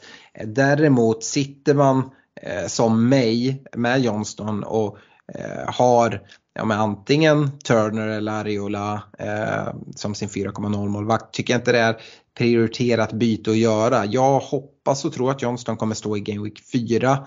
Eh, har man Turner som sagt så kan man mycket väl spela honom i Game Week 5 och då kanske man helt plötsligt har en Eh, liksom ett lyxbyte att göra där man kan gå från, från Johnston eh, till någon. Och det kan ju vara att man går Johnston till Dean Henderson till, till Game Week 6 som vi ser att Dean Henderson har tagit platsen exempelvis. Eller om man då vill gå till fläcken. Eh, så att, eh, ja, det slår väl jag ett slag för. Eh, Dan Sundell, eh, Stefan, om man går för ett femmannamittfält, eh, är Rash och Saka givna då? Eh, känns som en vanlig kombo. Du har ju båda med i, i ditt WC. Jag pratar ju om att eventuellt i ett eh, imaginärt wildcard gå utan Saka. Så eh, givna är svårt att säga tycker jag med alla de här mittfältsalternativen som finns. Jag har inte Rashford, jag har faktiskt Bruno. Eh, mm. Så att, där eh, skiljer jag mig. Men, men Nej, måste är de ju inte. Eh, jag vill ha en, en United och en Arsenal-gubbe kvar eh, med tanke på att jag tycker spelscheman är fortsatt bra eh, och ja, men, det, det räcker med tre andra för mig. Mm. Så att, även om jag vill minska exponeringen så vill jag inte gå helt utan där. Mm. Eh, Fredrik Robert Jonsson undrar, vem ska jag bänka? Bruno mot Arsenal eller Watkins mot Liverpool? Oh. Ingen av dem. måste finnas en annan spelare att bänka. Mm. Nej, det, det, det, det är två spelare jag absolut inte hade bänkat. Nej, nej, nej. Det måste ju finnas någon trött jävla Brighton-gubbe eller någonting istället. Ja, den, den, känns, eh, den känns lurig. Alltså jag hade inte velat bänka någon av dem. Precis som du säger, det har varit kul att se Roberts lag. Mm. Um, Stefan, om du måste välja någon, Bruno eller Watkins? Bruno tror jag. Mm. Uh, ja, jäkligt lurigt men jag hade haft svårt att bänka Watkins. Det är också det här härliga att fira Watkins-målen på, på Anfield. Uh, jag hade ju firat Brunos mål också såklart mot Arsenal. Men nej, frågan är om jag inte hade firat Watkins mål mer. nej, nej, det hade jag inte. Ehm, nej, jäkligt lurigt Robert men jag säger som Fredrik, det måste finnas någon annan. Ehm, eh, sista frågan då, eh, Stefan, går till dig eh, och den blir ju intressant med ditt wildcard och ditt val av Trippier. Mattias Olofsson Wetter, han undrar hur vi tänker kring Trippier och Newcastles försvar nu när Bottman troligtvis är borta. Det har vi inte nämnt. Nej, det har vi inte. Men, men sen tror jag att det var en ganska positiv update efteråt där, att han kanske inte blir borta så länge som man först eh, befarade. Eh, men, men, jag är relativt dålig uppsjungen på hur, hur, länge han kan tänkas vara borta. Mm. Eh, men eh, nej, men det är, väl, det är väl vad det är. Jag tror att mång, väldigt, väldigt många eh, gick inte på Trippier som i alla fall eh, liksom, om, om vi tänker eh, Twitter, Twitterbubblan eh, startade utan honom. Eh, och eh, ja, men vi får se här. Jag tror att det är många som sitter och bidar sin tid och ska, ska in med Trippier. och ja, men spelschemat eh, blir ju mumma här så att jag tror att eh, det, det, är riskabelt att sitta utan i alla fall för att hans ägarandel lär gå upp eh, under de kommande två, tre veckorna. Mm. Yes, eh, med det så blir det ett ganska långt avsnitt. Vi pratar mycket wildcard eh, och eh, ja, men mycket mittfältare till höger och vänster. Nu taggar vi till för ett Glenn-event här och så släpper vi platserna till våra Patreons här på torsdag. Eh, tills eh, vi hörs igen så är det landslagsuppehåll. Stort lycka till inför Game Week 4 och eh, ha det bra. Hej då! Ha det bra, lycka till! Ha det gott, ciao! Mom deserves the best and there's no better place to shop for Mother's Day than Whole Foods Market. They're your destination for unbeatable savings, from premium gifts to show-stopping flowers and irresistible desserts. Start by saving 33% with Prime on all body care and candles. Then get a 15-stem bunch of tulips for just $9.99 each with Prime. Round out Mom's menu with festive rosé, irresistible berry chantilly cake, and more special treats. Come celebrate Mother's Day at Whole Foods Market.